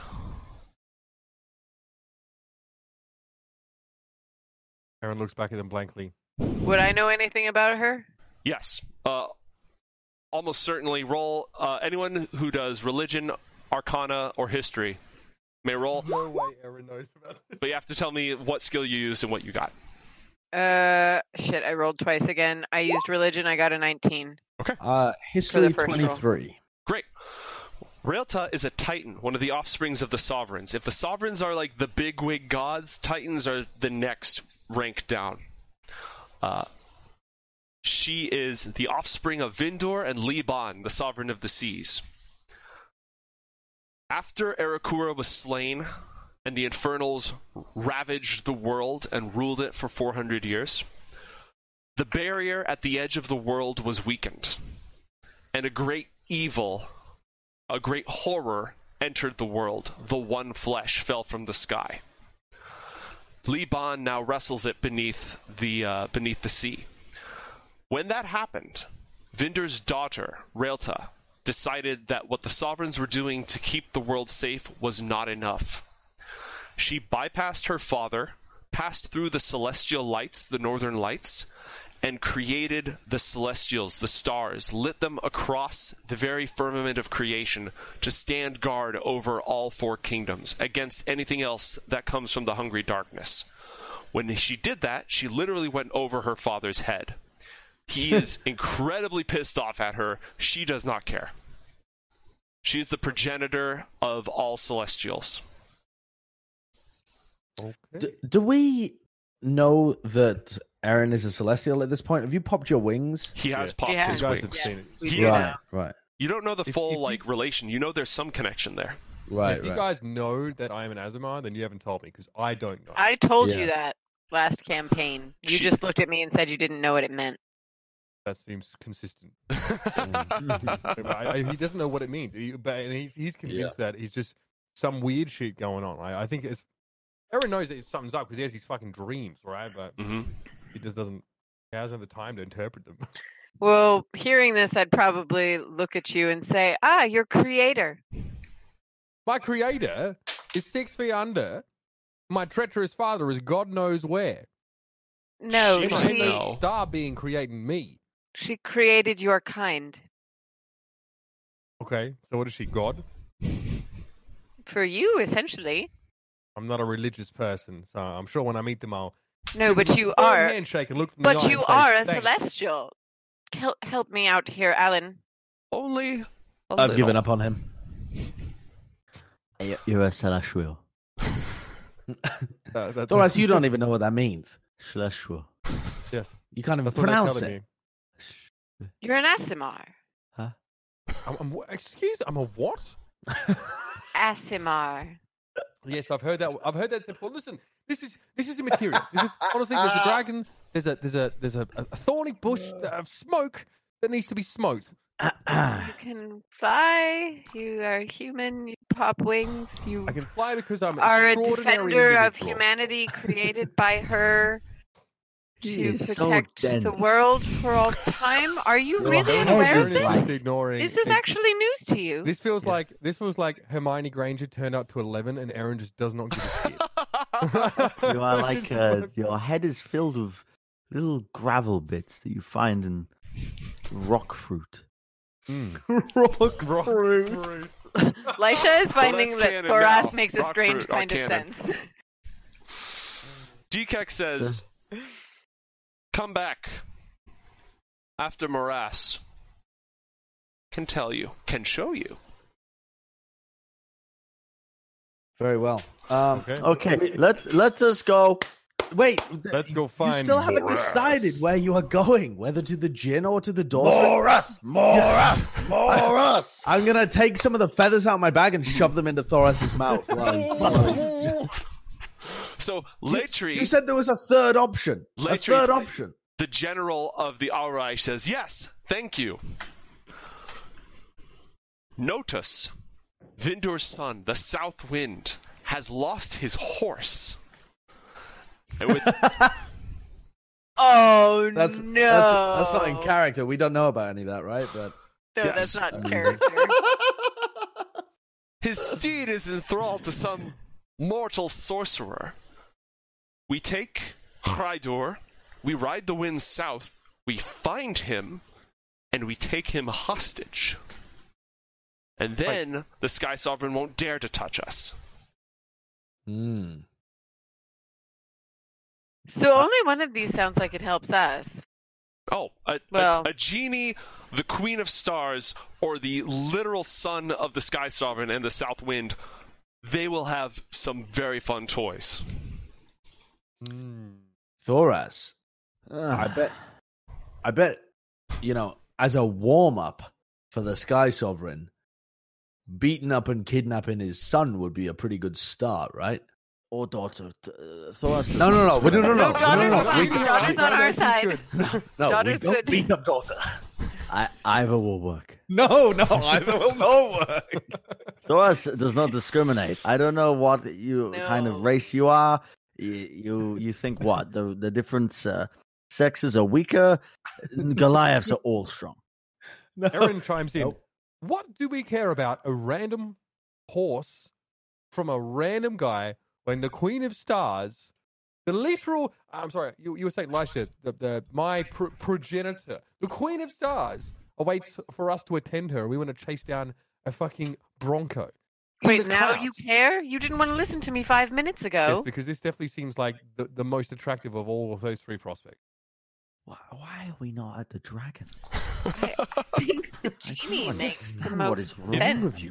If you release Khraidur from the roots of the Umbral Banyan, you may come with us, whichever of these three places we decide to go. We'll decide later. Then we've got to chop these. The dragon still does not help us. Okay, listen. The small little puny bard is worried about the dragon because he thinks Thoras is not strong enough. Bard is very dumb, but to appease him, I learned that word recently. To appease him, nice. Anything you give us, to help, maybe? Listen, Thoras did not get this far by not turning down a little bit of help. A flying steed would be of little help to you. The cloying smoke of the morass obscures it and would choke the lungs of any skyborn creature. What else could we do? Have any charted any ways into the morass? Even a short distance, any maps you might have would be helpful. Give me one of those pick-sticking blades that I didn't win. What is that going to do in the arm wrestle? Oh, it'll slip between its scales quite nicely. So will my axe. I maintain a map would be the most useful. Oh, a map is fine, but, you know... What about a bigger axe? You have the biggest axe we've ever seen. Those aren't practical weapons around here. I've never seen an axe that big. What that axe do? It's a big axe. All right. We can provide you with a map that will at least show you part of the way, but beware, the morass is ever shifting and ever changing, so it will be of limited use. Fine. All right. Fine. You have been little help, I must say. You must meet your... Alan, shut up. Your offers once we succeed. Oh my God, Alan. That's fine. Our word is our bond. We will keep you safe and let you travel with us and put in a good word for you with whichever unearthly power we decide to cross ways with to help you get the relic you need to complete your quest. Know this, whatever my traveling companions say, we should have helped you anyway, for it is the right thing to do. And we shall do it. I just pointed at the general swaggering past as we leave. I guess we're off to do your dirty work then, aren't we? Oh, one arm wrestle? I mean, all of a sudden I'm okay, fair enough. Do not disrespect my sponsor. Sponsor. She's your sponsor? Yes. I can't imagine why. Because I'm stronger than you. That is why. Let's just go. Okay, I'm gonna. Have we received the map at this point? Yes. Okay, I'm gonna take a look at the map and we'll set off, I suppose. All right. I'll be honest with you. It's somewhat helpful, but really, it mostly says, "Here's big, giant, bad thing. Don't step in that. Go that way towards middle."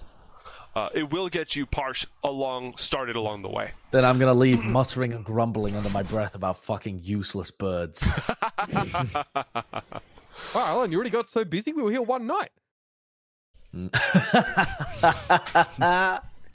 There's some feathers in your teeth. What's going on here? I'm a known performer. She's just like, I don't get it. All right. Thoras, it's joke. She didn't understand. Please lecture her. I laughed. Good joke. What was the joke? Why was it funny? The joke said they were useless. Of course they're not useless. They're very useful. Look what they built all these things. They're very useful, Lycia. That's why it's funny. He said something that wasn't true. In jest. Oh.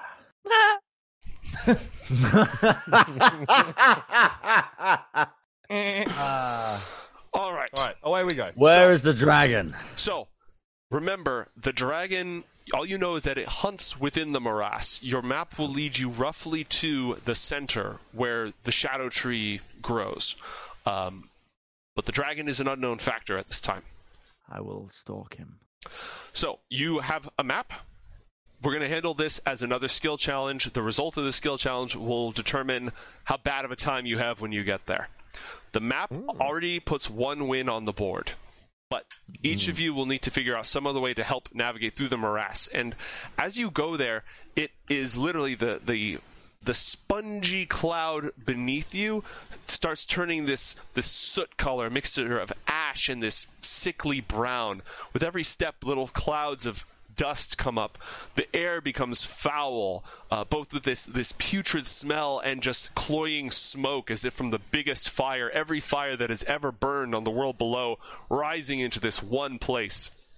In places, the cloud slopes down in just this pool of brownish, filthy goo swarms, and it squirms and wiggles, and There are trees here, but they are not made of wood. They literally are filled with smoke. Smoke spun together into something solid. Its surface almost like ash, and as you if you ever bump into it or touch it, bits and pieces of ash and smoke leak away from it. It's horrible to breathe here as you press deeper and deeper. I will need something from each of you, how you will help navigate through the morass. I will use my survival skills from my time hunting the orc tribes in the swamps of Maharul. Okay, which I now have to put on the map. Bless you. Yes. Well, that's the orcish name for it. You know, it's what the orcs called it. All right. So roll survival and give us the result.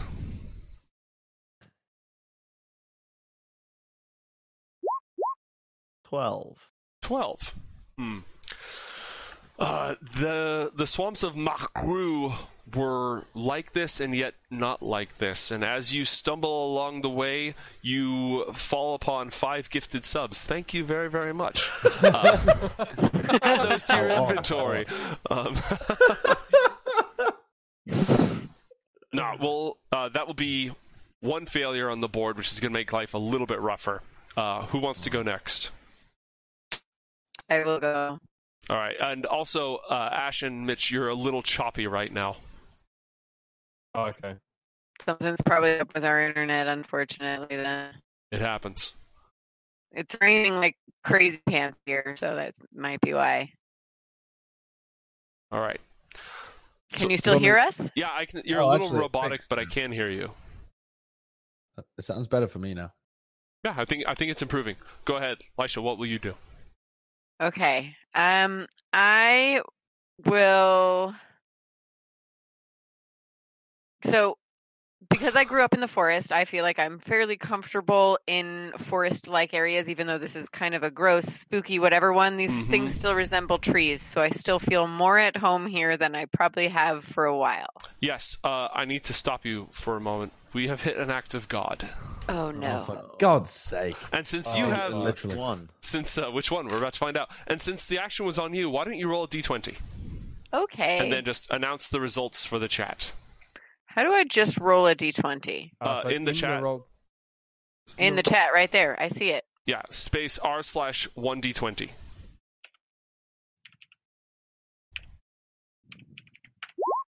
That didn't work. No, on the left-hand side, that little taskbar where it has like the arrow, the paintbrush. Oh, I see it. The dice, yeah. Yeah. 1d20. Okay. Click on where it says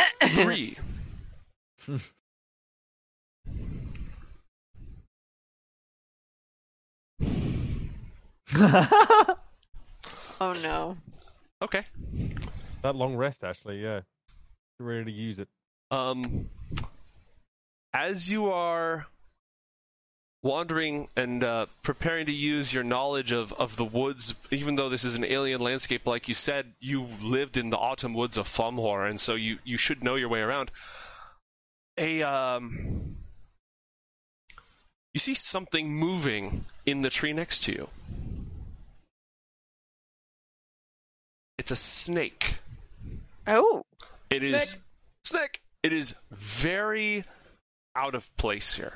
Instead of being made from smoke or wind or something like that, it has brilliant green scales. May I cast Speak with Animals? Yes. Ooh. Cool. Pog. I'm going to cast first level Speak with Animals for 10 minutes. I gain the ability to comprehend and verbally communicate with beasts. It's already working. Despite my inability to communicate with humans. Mm-hmm. And so I would, noticing this snake, kind of cast this spell and ask it what it was doing here. Autumn's daughter, are you lost? I wouldn't say lost so much as seeking. Is this Satan in the Garden of Eden?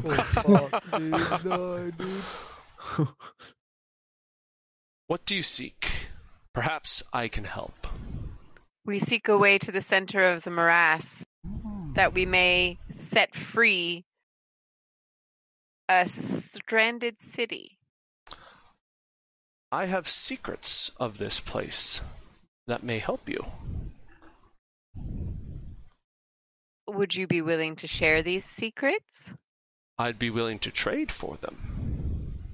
And what is it you'd hope to trade for? P.S. You guys are just hearing me like... Yeah. Big Harry Potter energy. Yes. Tom Riddle did nothing wrong. Yeah. Nah. I will trade you... I don't know what just happened to my camera. It got all... Wobble. There we go. All right, there we go. Must not have autofocus off.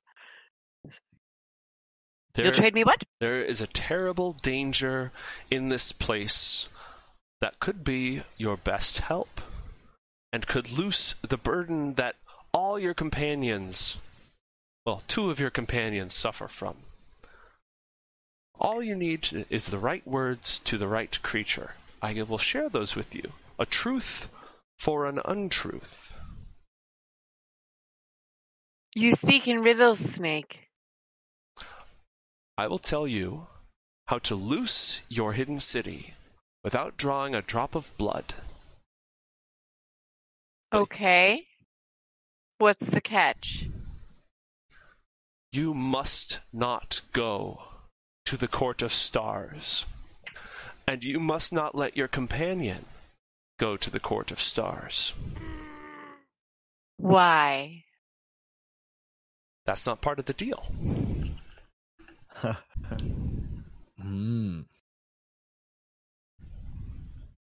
No one knows what he's said but me. That's right. Yeah. You have to deal with it. Okay. The danger in this place is terrible. I assure you. Do you also have a way of convincing my foolhardy companions that they won't be fighting dragons? Because that would be challenging. Yes, I can help. I'm very persuasive. I'm very concerned as to what the fuck you are now. Friend, forgive me. I have not yet asked your name, and I certainly can't help a stranger.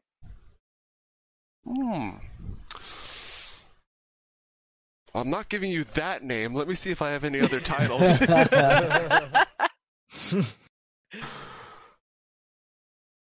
I would trade names. If I may have your name, I will tell you mine. Lycia knows about what names have power and stuff like that, right? Yeah. She would know that there's power in giving her name to this creature. Mm-hmm. Is she getting any kind of, like, creepy vibes off this? Like Ashley certainly is. Like, what kind of a vibe is Lycia getting here? Severe intelligence, and, like, I'm not playing this very subtly. I've never talked to a snake this smart. Yeah, this... The fish was screaming, man. That was one of my favorite improv moments. Oh, my God. I talked to the fucking fish. God. Yeah, no, this is... You weren't... This isn't a snake. And you did not need the spell. Okay. But the spell allows you to talk snake language. Gotcha. Well, I thought it was a snake, and I certainly thought I needed the spell at first. That's fine. You had every reason to suspect that. Whatever, I cast the spell, and I'm speaking to it in snake language, at which point, halfway through this conversation, I'm going to stop speaking snake language, look at the snake kind of sideways, and go, "You speak common, don't you?" Are you just trying to get us to help you with this? Yeah, so you guys hear, "You speak common, don't you?" Basically. Who the fuck are you talking to? This non-snake. It's not a snake. I assure you, that beast is dangerous. We should move on immediately. Snakes. Don't listen to it. That looks like a snake. It's not a snake. It's an incredibly dangerous beast that just offered us a peaceful resolution. If I keep him from ever going to the Court of Stars, oopsies, the cat's out of the bag. I guess we can't do that now. Oh, that's unfortunate. It responds still in snake language. I see we won't be making any deal today. I guess I'm going to have to keep this knowledge to myself. Though, there's another in this place that I'm sure could use that information of your presence in its domain. What is he saying? I'm sorry, what? He's threatening to alert the dragon that we're here. What does he say? No. He's threatening to sick the dragon or something on us. I pulled my great axe and charge at the snake. Does anybody do anything else? I'm at the same time. I'm gonna cast suggestion on the snake as well. Okay. I enter a barbaric rage and attempt to grapple the snake. Oh my god! Who is this snake? Did the snake never give me a name? It didn't. It didn't. I was looking up to see if I have any fancy titles that it could call itself. To avoid giving away its name. No, I don't think so. Roll for smart. You know what? Let's just do. We'll go around the Great Cube. Thoras, roll. You're gonna grapple the snake, right? I'm gonna fucking enter a rage. The logic in Thoras's head is, I've just seen a very one-sided conversation occur where Lycia's convinced this snake speaks common, and she's just said that it's a dangerous beast that's going to alert the presence of the dragon. And suddenly, the lines are connecting in Thoras' mind. The synapses are firing, and I'm like, he can lead us to the dragon. He can lead me to glory. The only goal in my mind right now is to capture this snake alive and force it to speak with me and tell me where this dragon is. So I am going to enter a rage and grapple the snake. Roll an athletics check with advantage and call out your results. Because again, I don't have a full battle mat drawn up for this, so. Fucking hell, really? 13. Okay. You're pretty girthy, Bren. It's not what you do, you know. Yeah, whip it out. Muscles so huge! Alright, you reach out and you just grab it, and you've got it in both hands. Moving, Lycia was just engaged. Sideshow, what is Alan O'Dale? You're going to cast Suggestion? It depends. How well does it look like he's got this snake under control? You are not convinced the snake even tried to escape. Oh, okay, interesting. Oh, yeah, I'm gonna cast suggestion on this snake. Yeah. Okay. Which is a Wisdom 16 save. As long as it can be charmed. Okay. And then you have no idea if your spell worked out. What do you suggest? I'm suggesting that it. Lycia definitely said that it was going to alert the dragon, right? Mm-hmm. Yes, I did. Though that's not actually what it told me factually. Okay, but I'm just working off what you've said. Right. Yeah, I'm gonna tell it to stop resisting and lead us quietly to the dragon. Okay, Aaron Vol, are you doing anything during this round, basically? Aaron is incredibly indignant that a random snake's come up and told him that he can't go to the Queen of Stars. Mm-hmm. Like, this just sounds like something he's just interested in, and for whatever reason he's compelled. So I think he probably would have tried to reach out and stop Thoras, but I suggested rolling some sort of check to stop him. Let's be honest, he probably didn't. He was probably a little bit too slow. So he's looking slack jawed, gaping like a mullet. I didn't check in with you, so if you want to reach out to stop him, we can do that if you'd like. I think he is just generally confused about what's just transpired. I don't think he connected the dots as quick as even Thoras did. So. That's a bad day. Yeah. All right. So, going back to the top. Thoras, you have the snake. Alan O'Dale just put an enchantment and said, lead us peacefully and quietly to the dragon. I grab the snake. I say, little snakey, I do not want to hurt you, but... I will, if you do not lead me to the dragon. I've never killed a snake before. It would be nice to kill you, but I think I need to be in top fighting condition for when I kill this dragon. Do you know where he is? Oh, okay. Did I understand that? Yes, you understand. It didn't say anything. It just flitted its tongue out at him. What is your name? I will take that as a yes. It looks at you, Lycia, and you didn't know snakes could smile. Can I smell the snake for the stench of the orcish tribes that were rallied underneath the banner of Uzul? You don't smell any of that. Well, I thought I'd... No, that was just, that's just me. All right. Well, I'm going to run out of time with this one eventually, but I know you speak something else, so now I'm going to start going in primordial and see if it understands that. It flits its tongue out at you. And then... Oh! All right. How about druidic, elvish, common? Thoras, it turns its head and doesn't try to get away, but it sort of... in a direction. Oh. Come follow the snake, everybody. Don't trust it. Wait, but I'm in a rage, so I would be like, follow the snake! We ride for war! And I'm galloping. Oh no, it's actually showing us the way without telling us its name. I suggest we ignore everything involving the snake and just move on. Move back. All right, Thoras. I mean... Yeah. By the way, do I know whether my suggestion has been successful? Well, it appears to be doing what you asked it to, but you cannot feel whether the magic took hold or not. Right, okay. I chased out the Thoras. Okay, so the two meatheads are following the snake into the morass. Yeah. Okay, I mean... If only Alan and Lycia got along better. I'm going through afterwards. I'm following them, but I'm carefully observing the map and trying to see my way through as well. I'm not going to run into any dodgy stuff. So...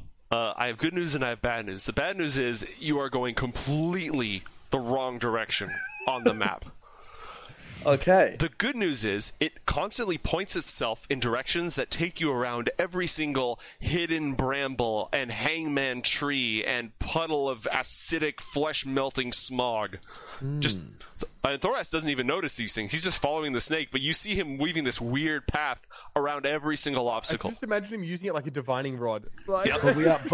Okay, if we're going in the exact opposite direction of the tree, right? We're going in the opposite direction of the smoke tree. What does that? So we set off from an area and like the smoke tree's on the left, and we just went like hard right. Well, I mean the smoke tree's in the center, and you started at the outside. So if you were literally going the opposite way, you'd be going back to Khraidur. So it's more that you're veering off by a significant degree. Okay, we're kind of going around the outside rather than towards the center. Correct. Okay. All right. You know, at this point.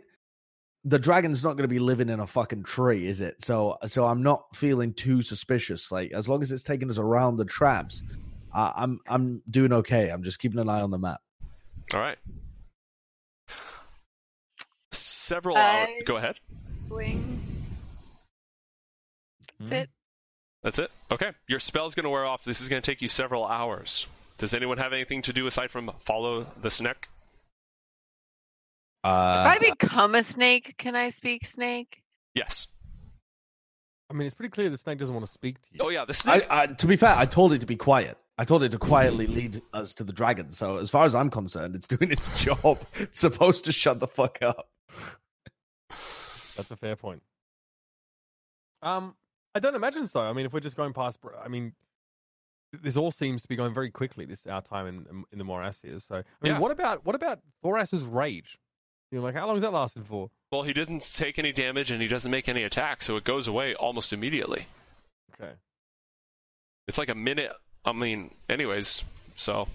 My suggestion would last for 8 hours, so I'm not suspicious at any point. As long as it continues shutting up and leading us in a direction and avoiding shit, then... Mm-hmm. This is all sounding good to me. I'm telling it. I'm gonna... I would like to just take a pause. Like, while I can see them in the distance, it doesn't take all that long to use my druid craft to just check what the weather's like, you know, where we're at in the next 24 hours. Oh, let's see. This is the... Oh, okay. That's what it's like in an hour, 3 hours, 4 hours. Yeah. Choking clouds of hideous, deadly smog and light showers. Exactly. And light showers, great. And light showers. And light showers. High pressure system moving through 4 p.m. Excellent. Get your raincoats out, Wichita, Kansas.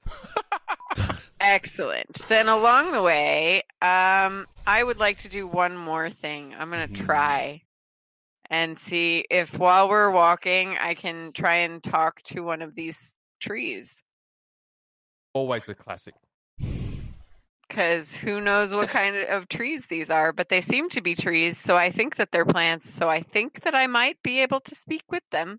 Okay. And that's a spell, right? It is a third level spell. Hmm. Mm. Okay. The moment that... So you cast it, and now you can talk to trees. What do you do? I would actually... It doesn't give me the ability to talk to trees. It imbues the plants within me with a limited sentience and animation within a certain range. So it's all plants within 30 feet of me. Okay. Are now imbued with a limited sentience and animation, and the ability to communicate with me and follow my simple commands. Okay. Assuming they're not, aggressive. Yeah. So you immediately learn something. There's a wide variety of different strange plants in this swamp, and most of those can now speak to you. But the trees of spun smoke, whenever they talk, all of them within 30 feet of you talk at the exact same time, and they say the exact same thing. Oh, snap. They're all just offshoots of the tree in the center. Like a hive-minded tree. It's a big hive mind. I would immediately share this information. You also learn things like it's watching you, it's hungry, but it hasn't killed you yet because it's curious and watching you. Do I know if it knows what the snake is? That's not a snake. What is it? That is from far, far from here. Where are we? Am I hearing these plants? I think they can only communicate with her. They can only communicate with me. But you see them moving about in strange ways, and I wave my arm one direction just to make sure they're listening, and they all bend that way, and then I wave like they just don't care. Bend the other way. Mm-hmm. Would you be sharing this knowledge, Lycia? Yes. As I learn, I will share.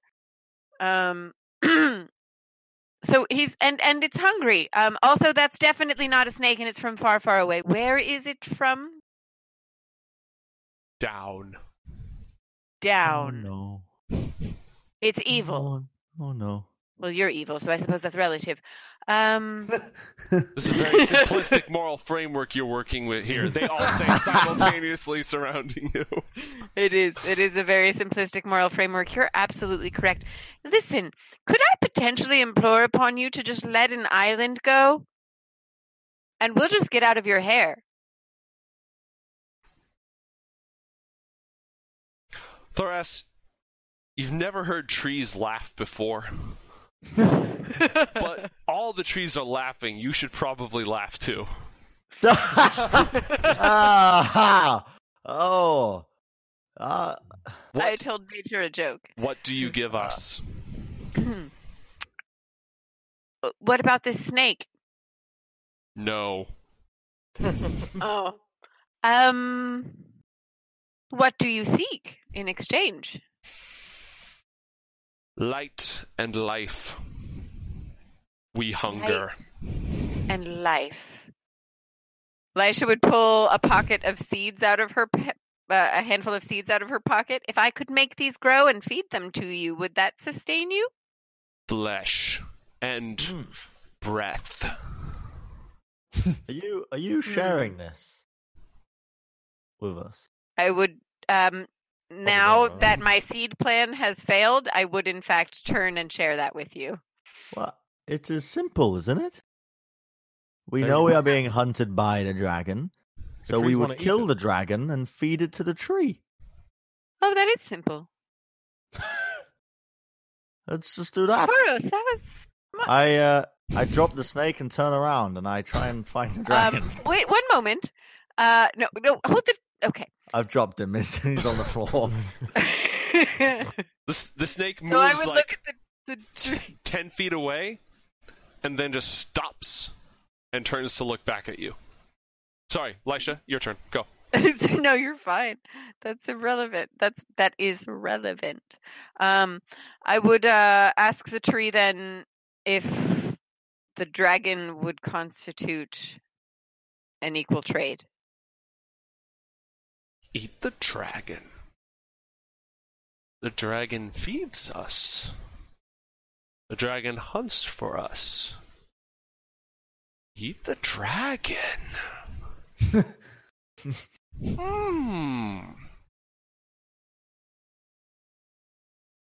That's naughty. Yes. Kinky Smoke Tree. That's my cover band, Kinky Smoke Tree. Yes. We would feast on the dragon. Right. Do you know where we can find the dragon? Is this beast, this non-snake, leading us in the correct direction? Yes. Huh. What? And then where do we feed you? We are everywhere. Right, so if I just throw this dragon at a tree, we're okay? Mm-hmm. Excellent. All right, so I like this idea, but that is assuming that this knee-high dragon is going to feed everybody. Right. That was a funny joke, Aaron. And great tree of the morass, would you then let the island of the bird and flying elf people go that I forget the name of? Khraidur. Thank you. Such sweet, clean rainwater to drink and make dark. For the dragon, yes. Excellent. Yeehaw! Let's get ourselves a dragon, partners! We'll be having a accord then. One last question. May we have your word that until we succeed, or, you know, the dragon kills us. If the dragon kills us, you may by all means eat us, of course. But Thoras, if we... The dragon's going to kill you. Got your word that until we face this dragon, and you won't interfere. The weak will live. No. That's wrong. It goes other way. Strong live, weak food. That's wrong. Lycia, ask the tree if he can part the way to open up the dragon. My companion would like to know if you can clear a path to the dragon for us. Can't let him know. That's a hard no. He doesn't want to warn. Or it doesn't want to warn him. I probably shouldn't want to warn the dragon. I want the dragon to fear. Do you have this snake? I dropped him. Oh, the snake is still sitting 10 feet away. It's already weaved around like some quick. I have on a good authority from our tree friend here, unless of course that snake. Now I don't think the tree likes that snake very much. However, it is leading us in the correct direction. Oh. So nothing makes sense. Progress. That's another word I learned. Still waiting for a 3-syllable one from you, though. I see you over there counting the syllables in progress. No. Let us go? What? Yeah. I mean, I'm ready for this dragon. I'm ready. All right. I think we follow the snake, but everybody sneak. Tree of the morass. Well, I suppose we shall feed you later. We are always watching. What a cordial exchange with a tree. Not just a tree. It was actually quite fascinating. It's a hive mind. Enough. Every single one of these trees is connected and they're all the same. And you really aren't interested. I mean, Aaron is walking off while she's playing this too. He's not. He wants to kill a dragon. I think the bees are very interesting. They are. One time Thoras was in the wastes and he came across giant hornet's nest with jellified bodies. Yeah, well, you fucked the hornet. Tribe. No, my tribe died. This was a different tribe. Sounds horrific. I'm so sorry. I go through tribes like butter. The butter! What are you, the I don't think you most would brag you of that. You are my new tribe now, but Thoras will always survive. You have some deep issues. We are just butter to you, Thoras. To be spread on my blade, which I would then use to lubricate my way through enemies. There's my 3-syllable word. Lubricate. Well, this has been great. This has been such a great exchange. Really I think the tree was more scintillating conversation. Maybe I'll talk to snakes again. So we're just following the snake then. Yep. Yeah. I mean, I like it. I like this odds. Lead on, snake. No, I'm gonna follow him. All right. Also, the snake. Things I learned today is that Thoras uses butter as lubricant. Yeah, but lubricant is a lot of syllables. So Thoras is leaps and bounds evolving. Thoras stonks are up. I'm gonna sneak though. Okay, roll stealth. I'm going to try and sneak like a snake as I'm following. Actually, that's not a terrible plan. Oh no! No, just a moment. Nat 20. No. It is now time for my least favorite spell in the game. For Pass Without a Trace? My least favorite spell in the game. Oh, dude, this spell sucks at the DM. It actually sucks. I would say Pass Without a Trace, I like less than Spike Growth. If it was like my all-time least favorite spells, Pass Without a Trace, then Spike Growth. It's that bad. All right, so now everybody... Do you want me to remove it for next time? No, absolutely not. No. It's a totally valid option. Like a good DM builds around it. They just, but it's just like a friendly game of Magic where you ban certain cards at your table because no one likes infinite win combos. I have, as the Dungeon Master, always has infinite win combos. So if the players have some, that's fine. Reasonable. Plus, it's one of the cool things about being a druid is that suddenly you can just say, "Hey, did you have an encounter planned? Not anymore. Fuck you. Plus 10 to stealth." This spell is actually nuts. All right, so the whole party, as long as you stay within 30 feet or 10 feet, 10 feet? 30 feet. 30 feet. As long as you stay within 30 feet of Lycia, it's not invisibility. If somebody sees you, they see you, but you leave no trace. You're a very good Boy Scout, and you have plus 10 to your stealth checks. All right. We're going on a dragon hunt. I wonder what we'll find. So, is the snake still leading us? Yes. Or the snake is... Okay. Does the snake have stealth? Yes. You can all see it fine, but it's making no sound. Wow. Wonderful. After 2 more hours, it leads you into a... Let me just check something real quick. All right. I'll post it for chat later because we're not actually going to get into this whole scene because, depending on how this scene goes down. The moment you say roll initiative, you're adding 30 to 60 minutes to your runtime, and we want to end sometime around 10 o'clock. But roughly speaking, this is what you see, and I'll describe it for chat. It is a festering grove of smoke-spun trees, sickly bramble patches, and pools of green glowing smog. At the heart, well, not quite the heart, the literal heart is elsewhere, but in a very dark and gloomy portion of the morass, these deep pools giving off hideous, it smells foul in here. It smells like burnt garbage and sewage. Your eyes sting as you grow closer, and this haze flows over everything, making it difficult to see. The snake turns. It looks at Alan O'Dale. And why is it looking at Alan O'Dale? Speaks in perfect common. You son of a bitch, I knew it. I see you have incurred a debt. I have.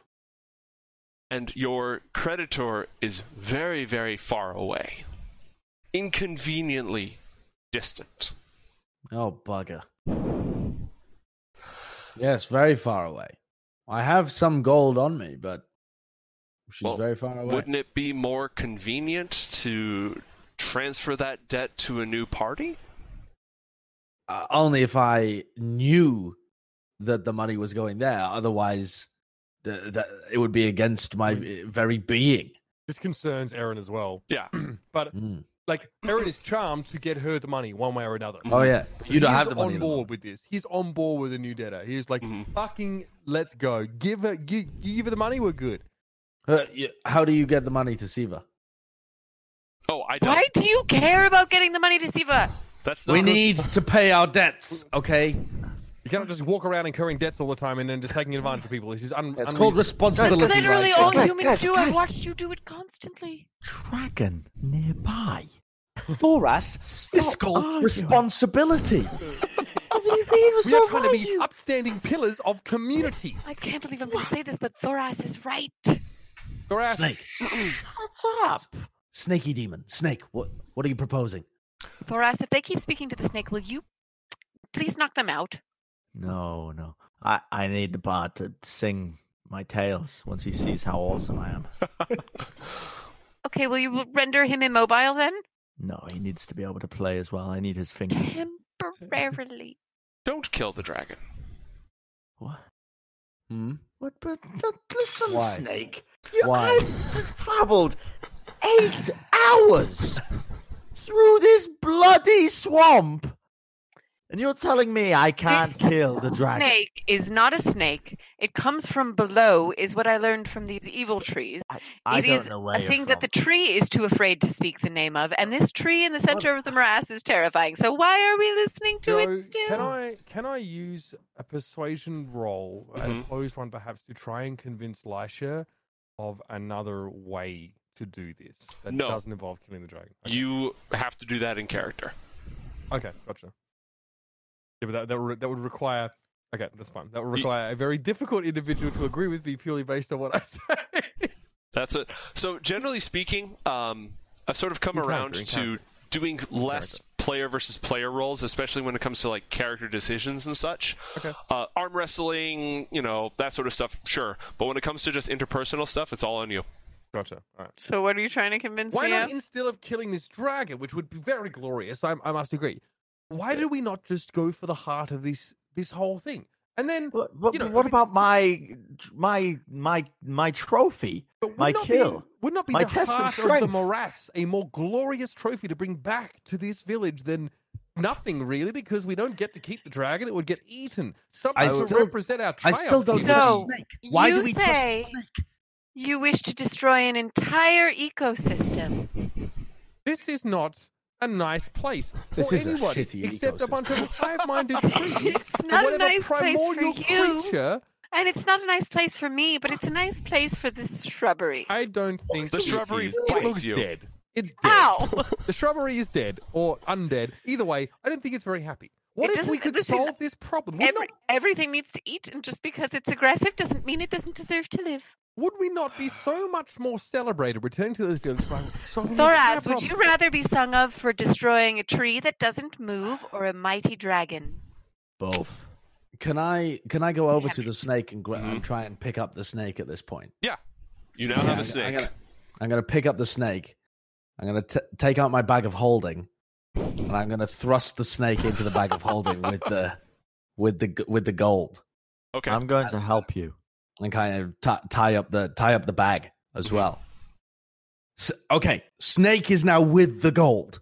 Mm. Snake can deliver gold. Can snake deliver gold? We're killing that dragon, whether you say yes or not. We do need to kill dragon.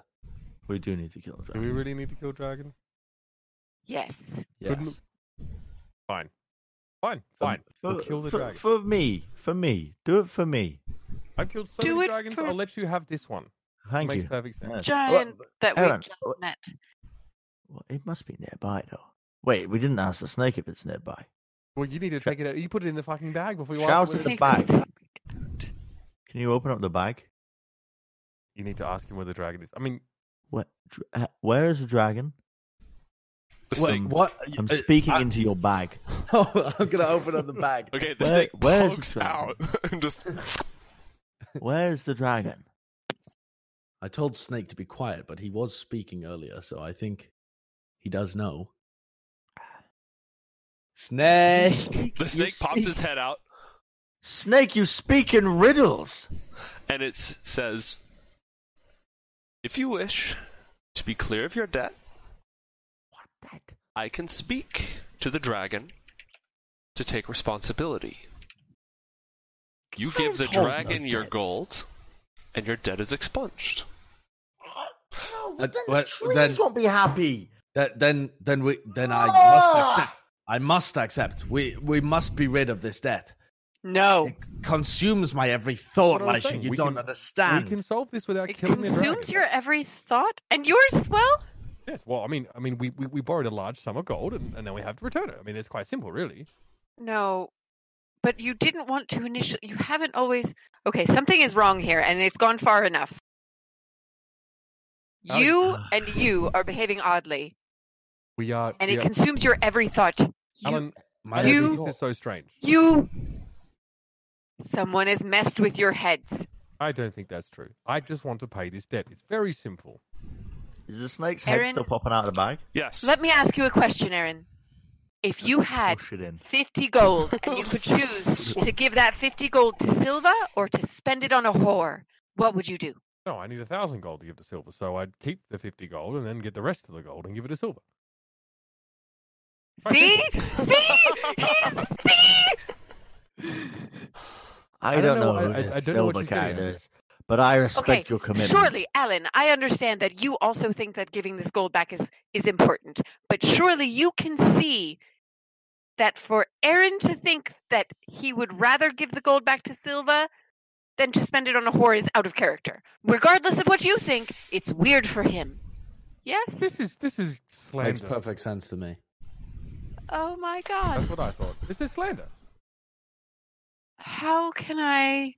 Can I use a perception check or something to figure out that they've been charmed? Insight. Okay, I can do that. I am proficient. Did that roll? No, I heard the rolling sound. Dirty 20. They are both under the effect of some sort of magical enchantment. Oh my. You're both under the effect of an enchantment. You're really blowing this out of proportion. I've actually just checked. It's true. No, but can I prove it to you? How can I prove it to you? Okay. Thoras, I don't understand why she's making such a big deal out of this.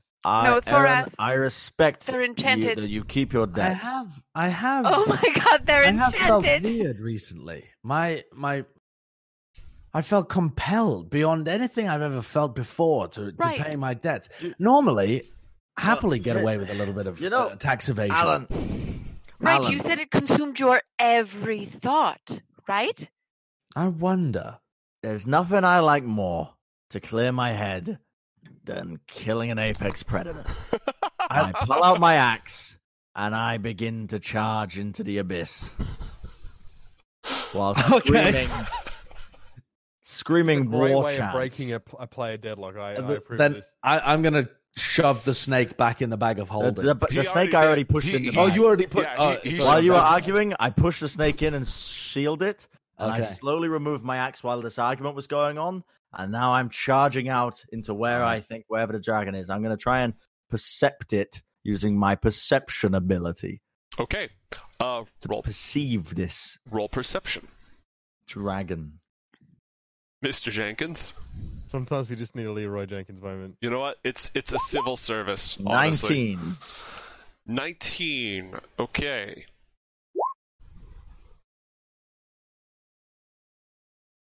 I also got a 19. Oh, whoa. Do we have a shadow jewel now? We lost in the shadow realm. Yes. The NYPD truck Spider-Man. Okay, well, first off, as you look about these pools of murk and you see all of them stirring and moving. For a moment, you think you catch a glimpse of something massive moving beneath the surface, but it's not it. Perhaps it's there.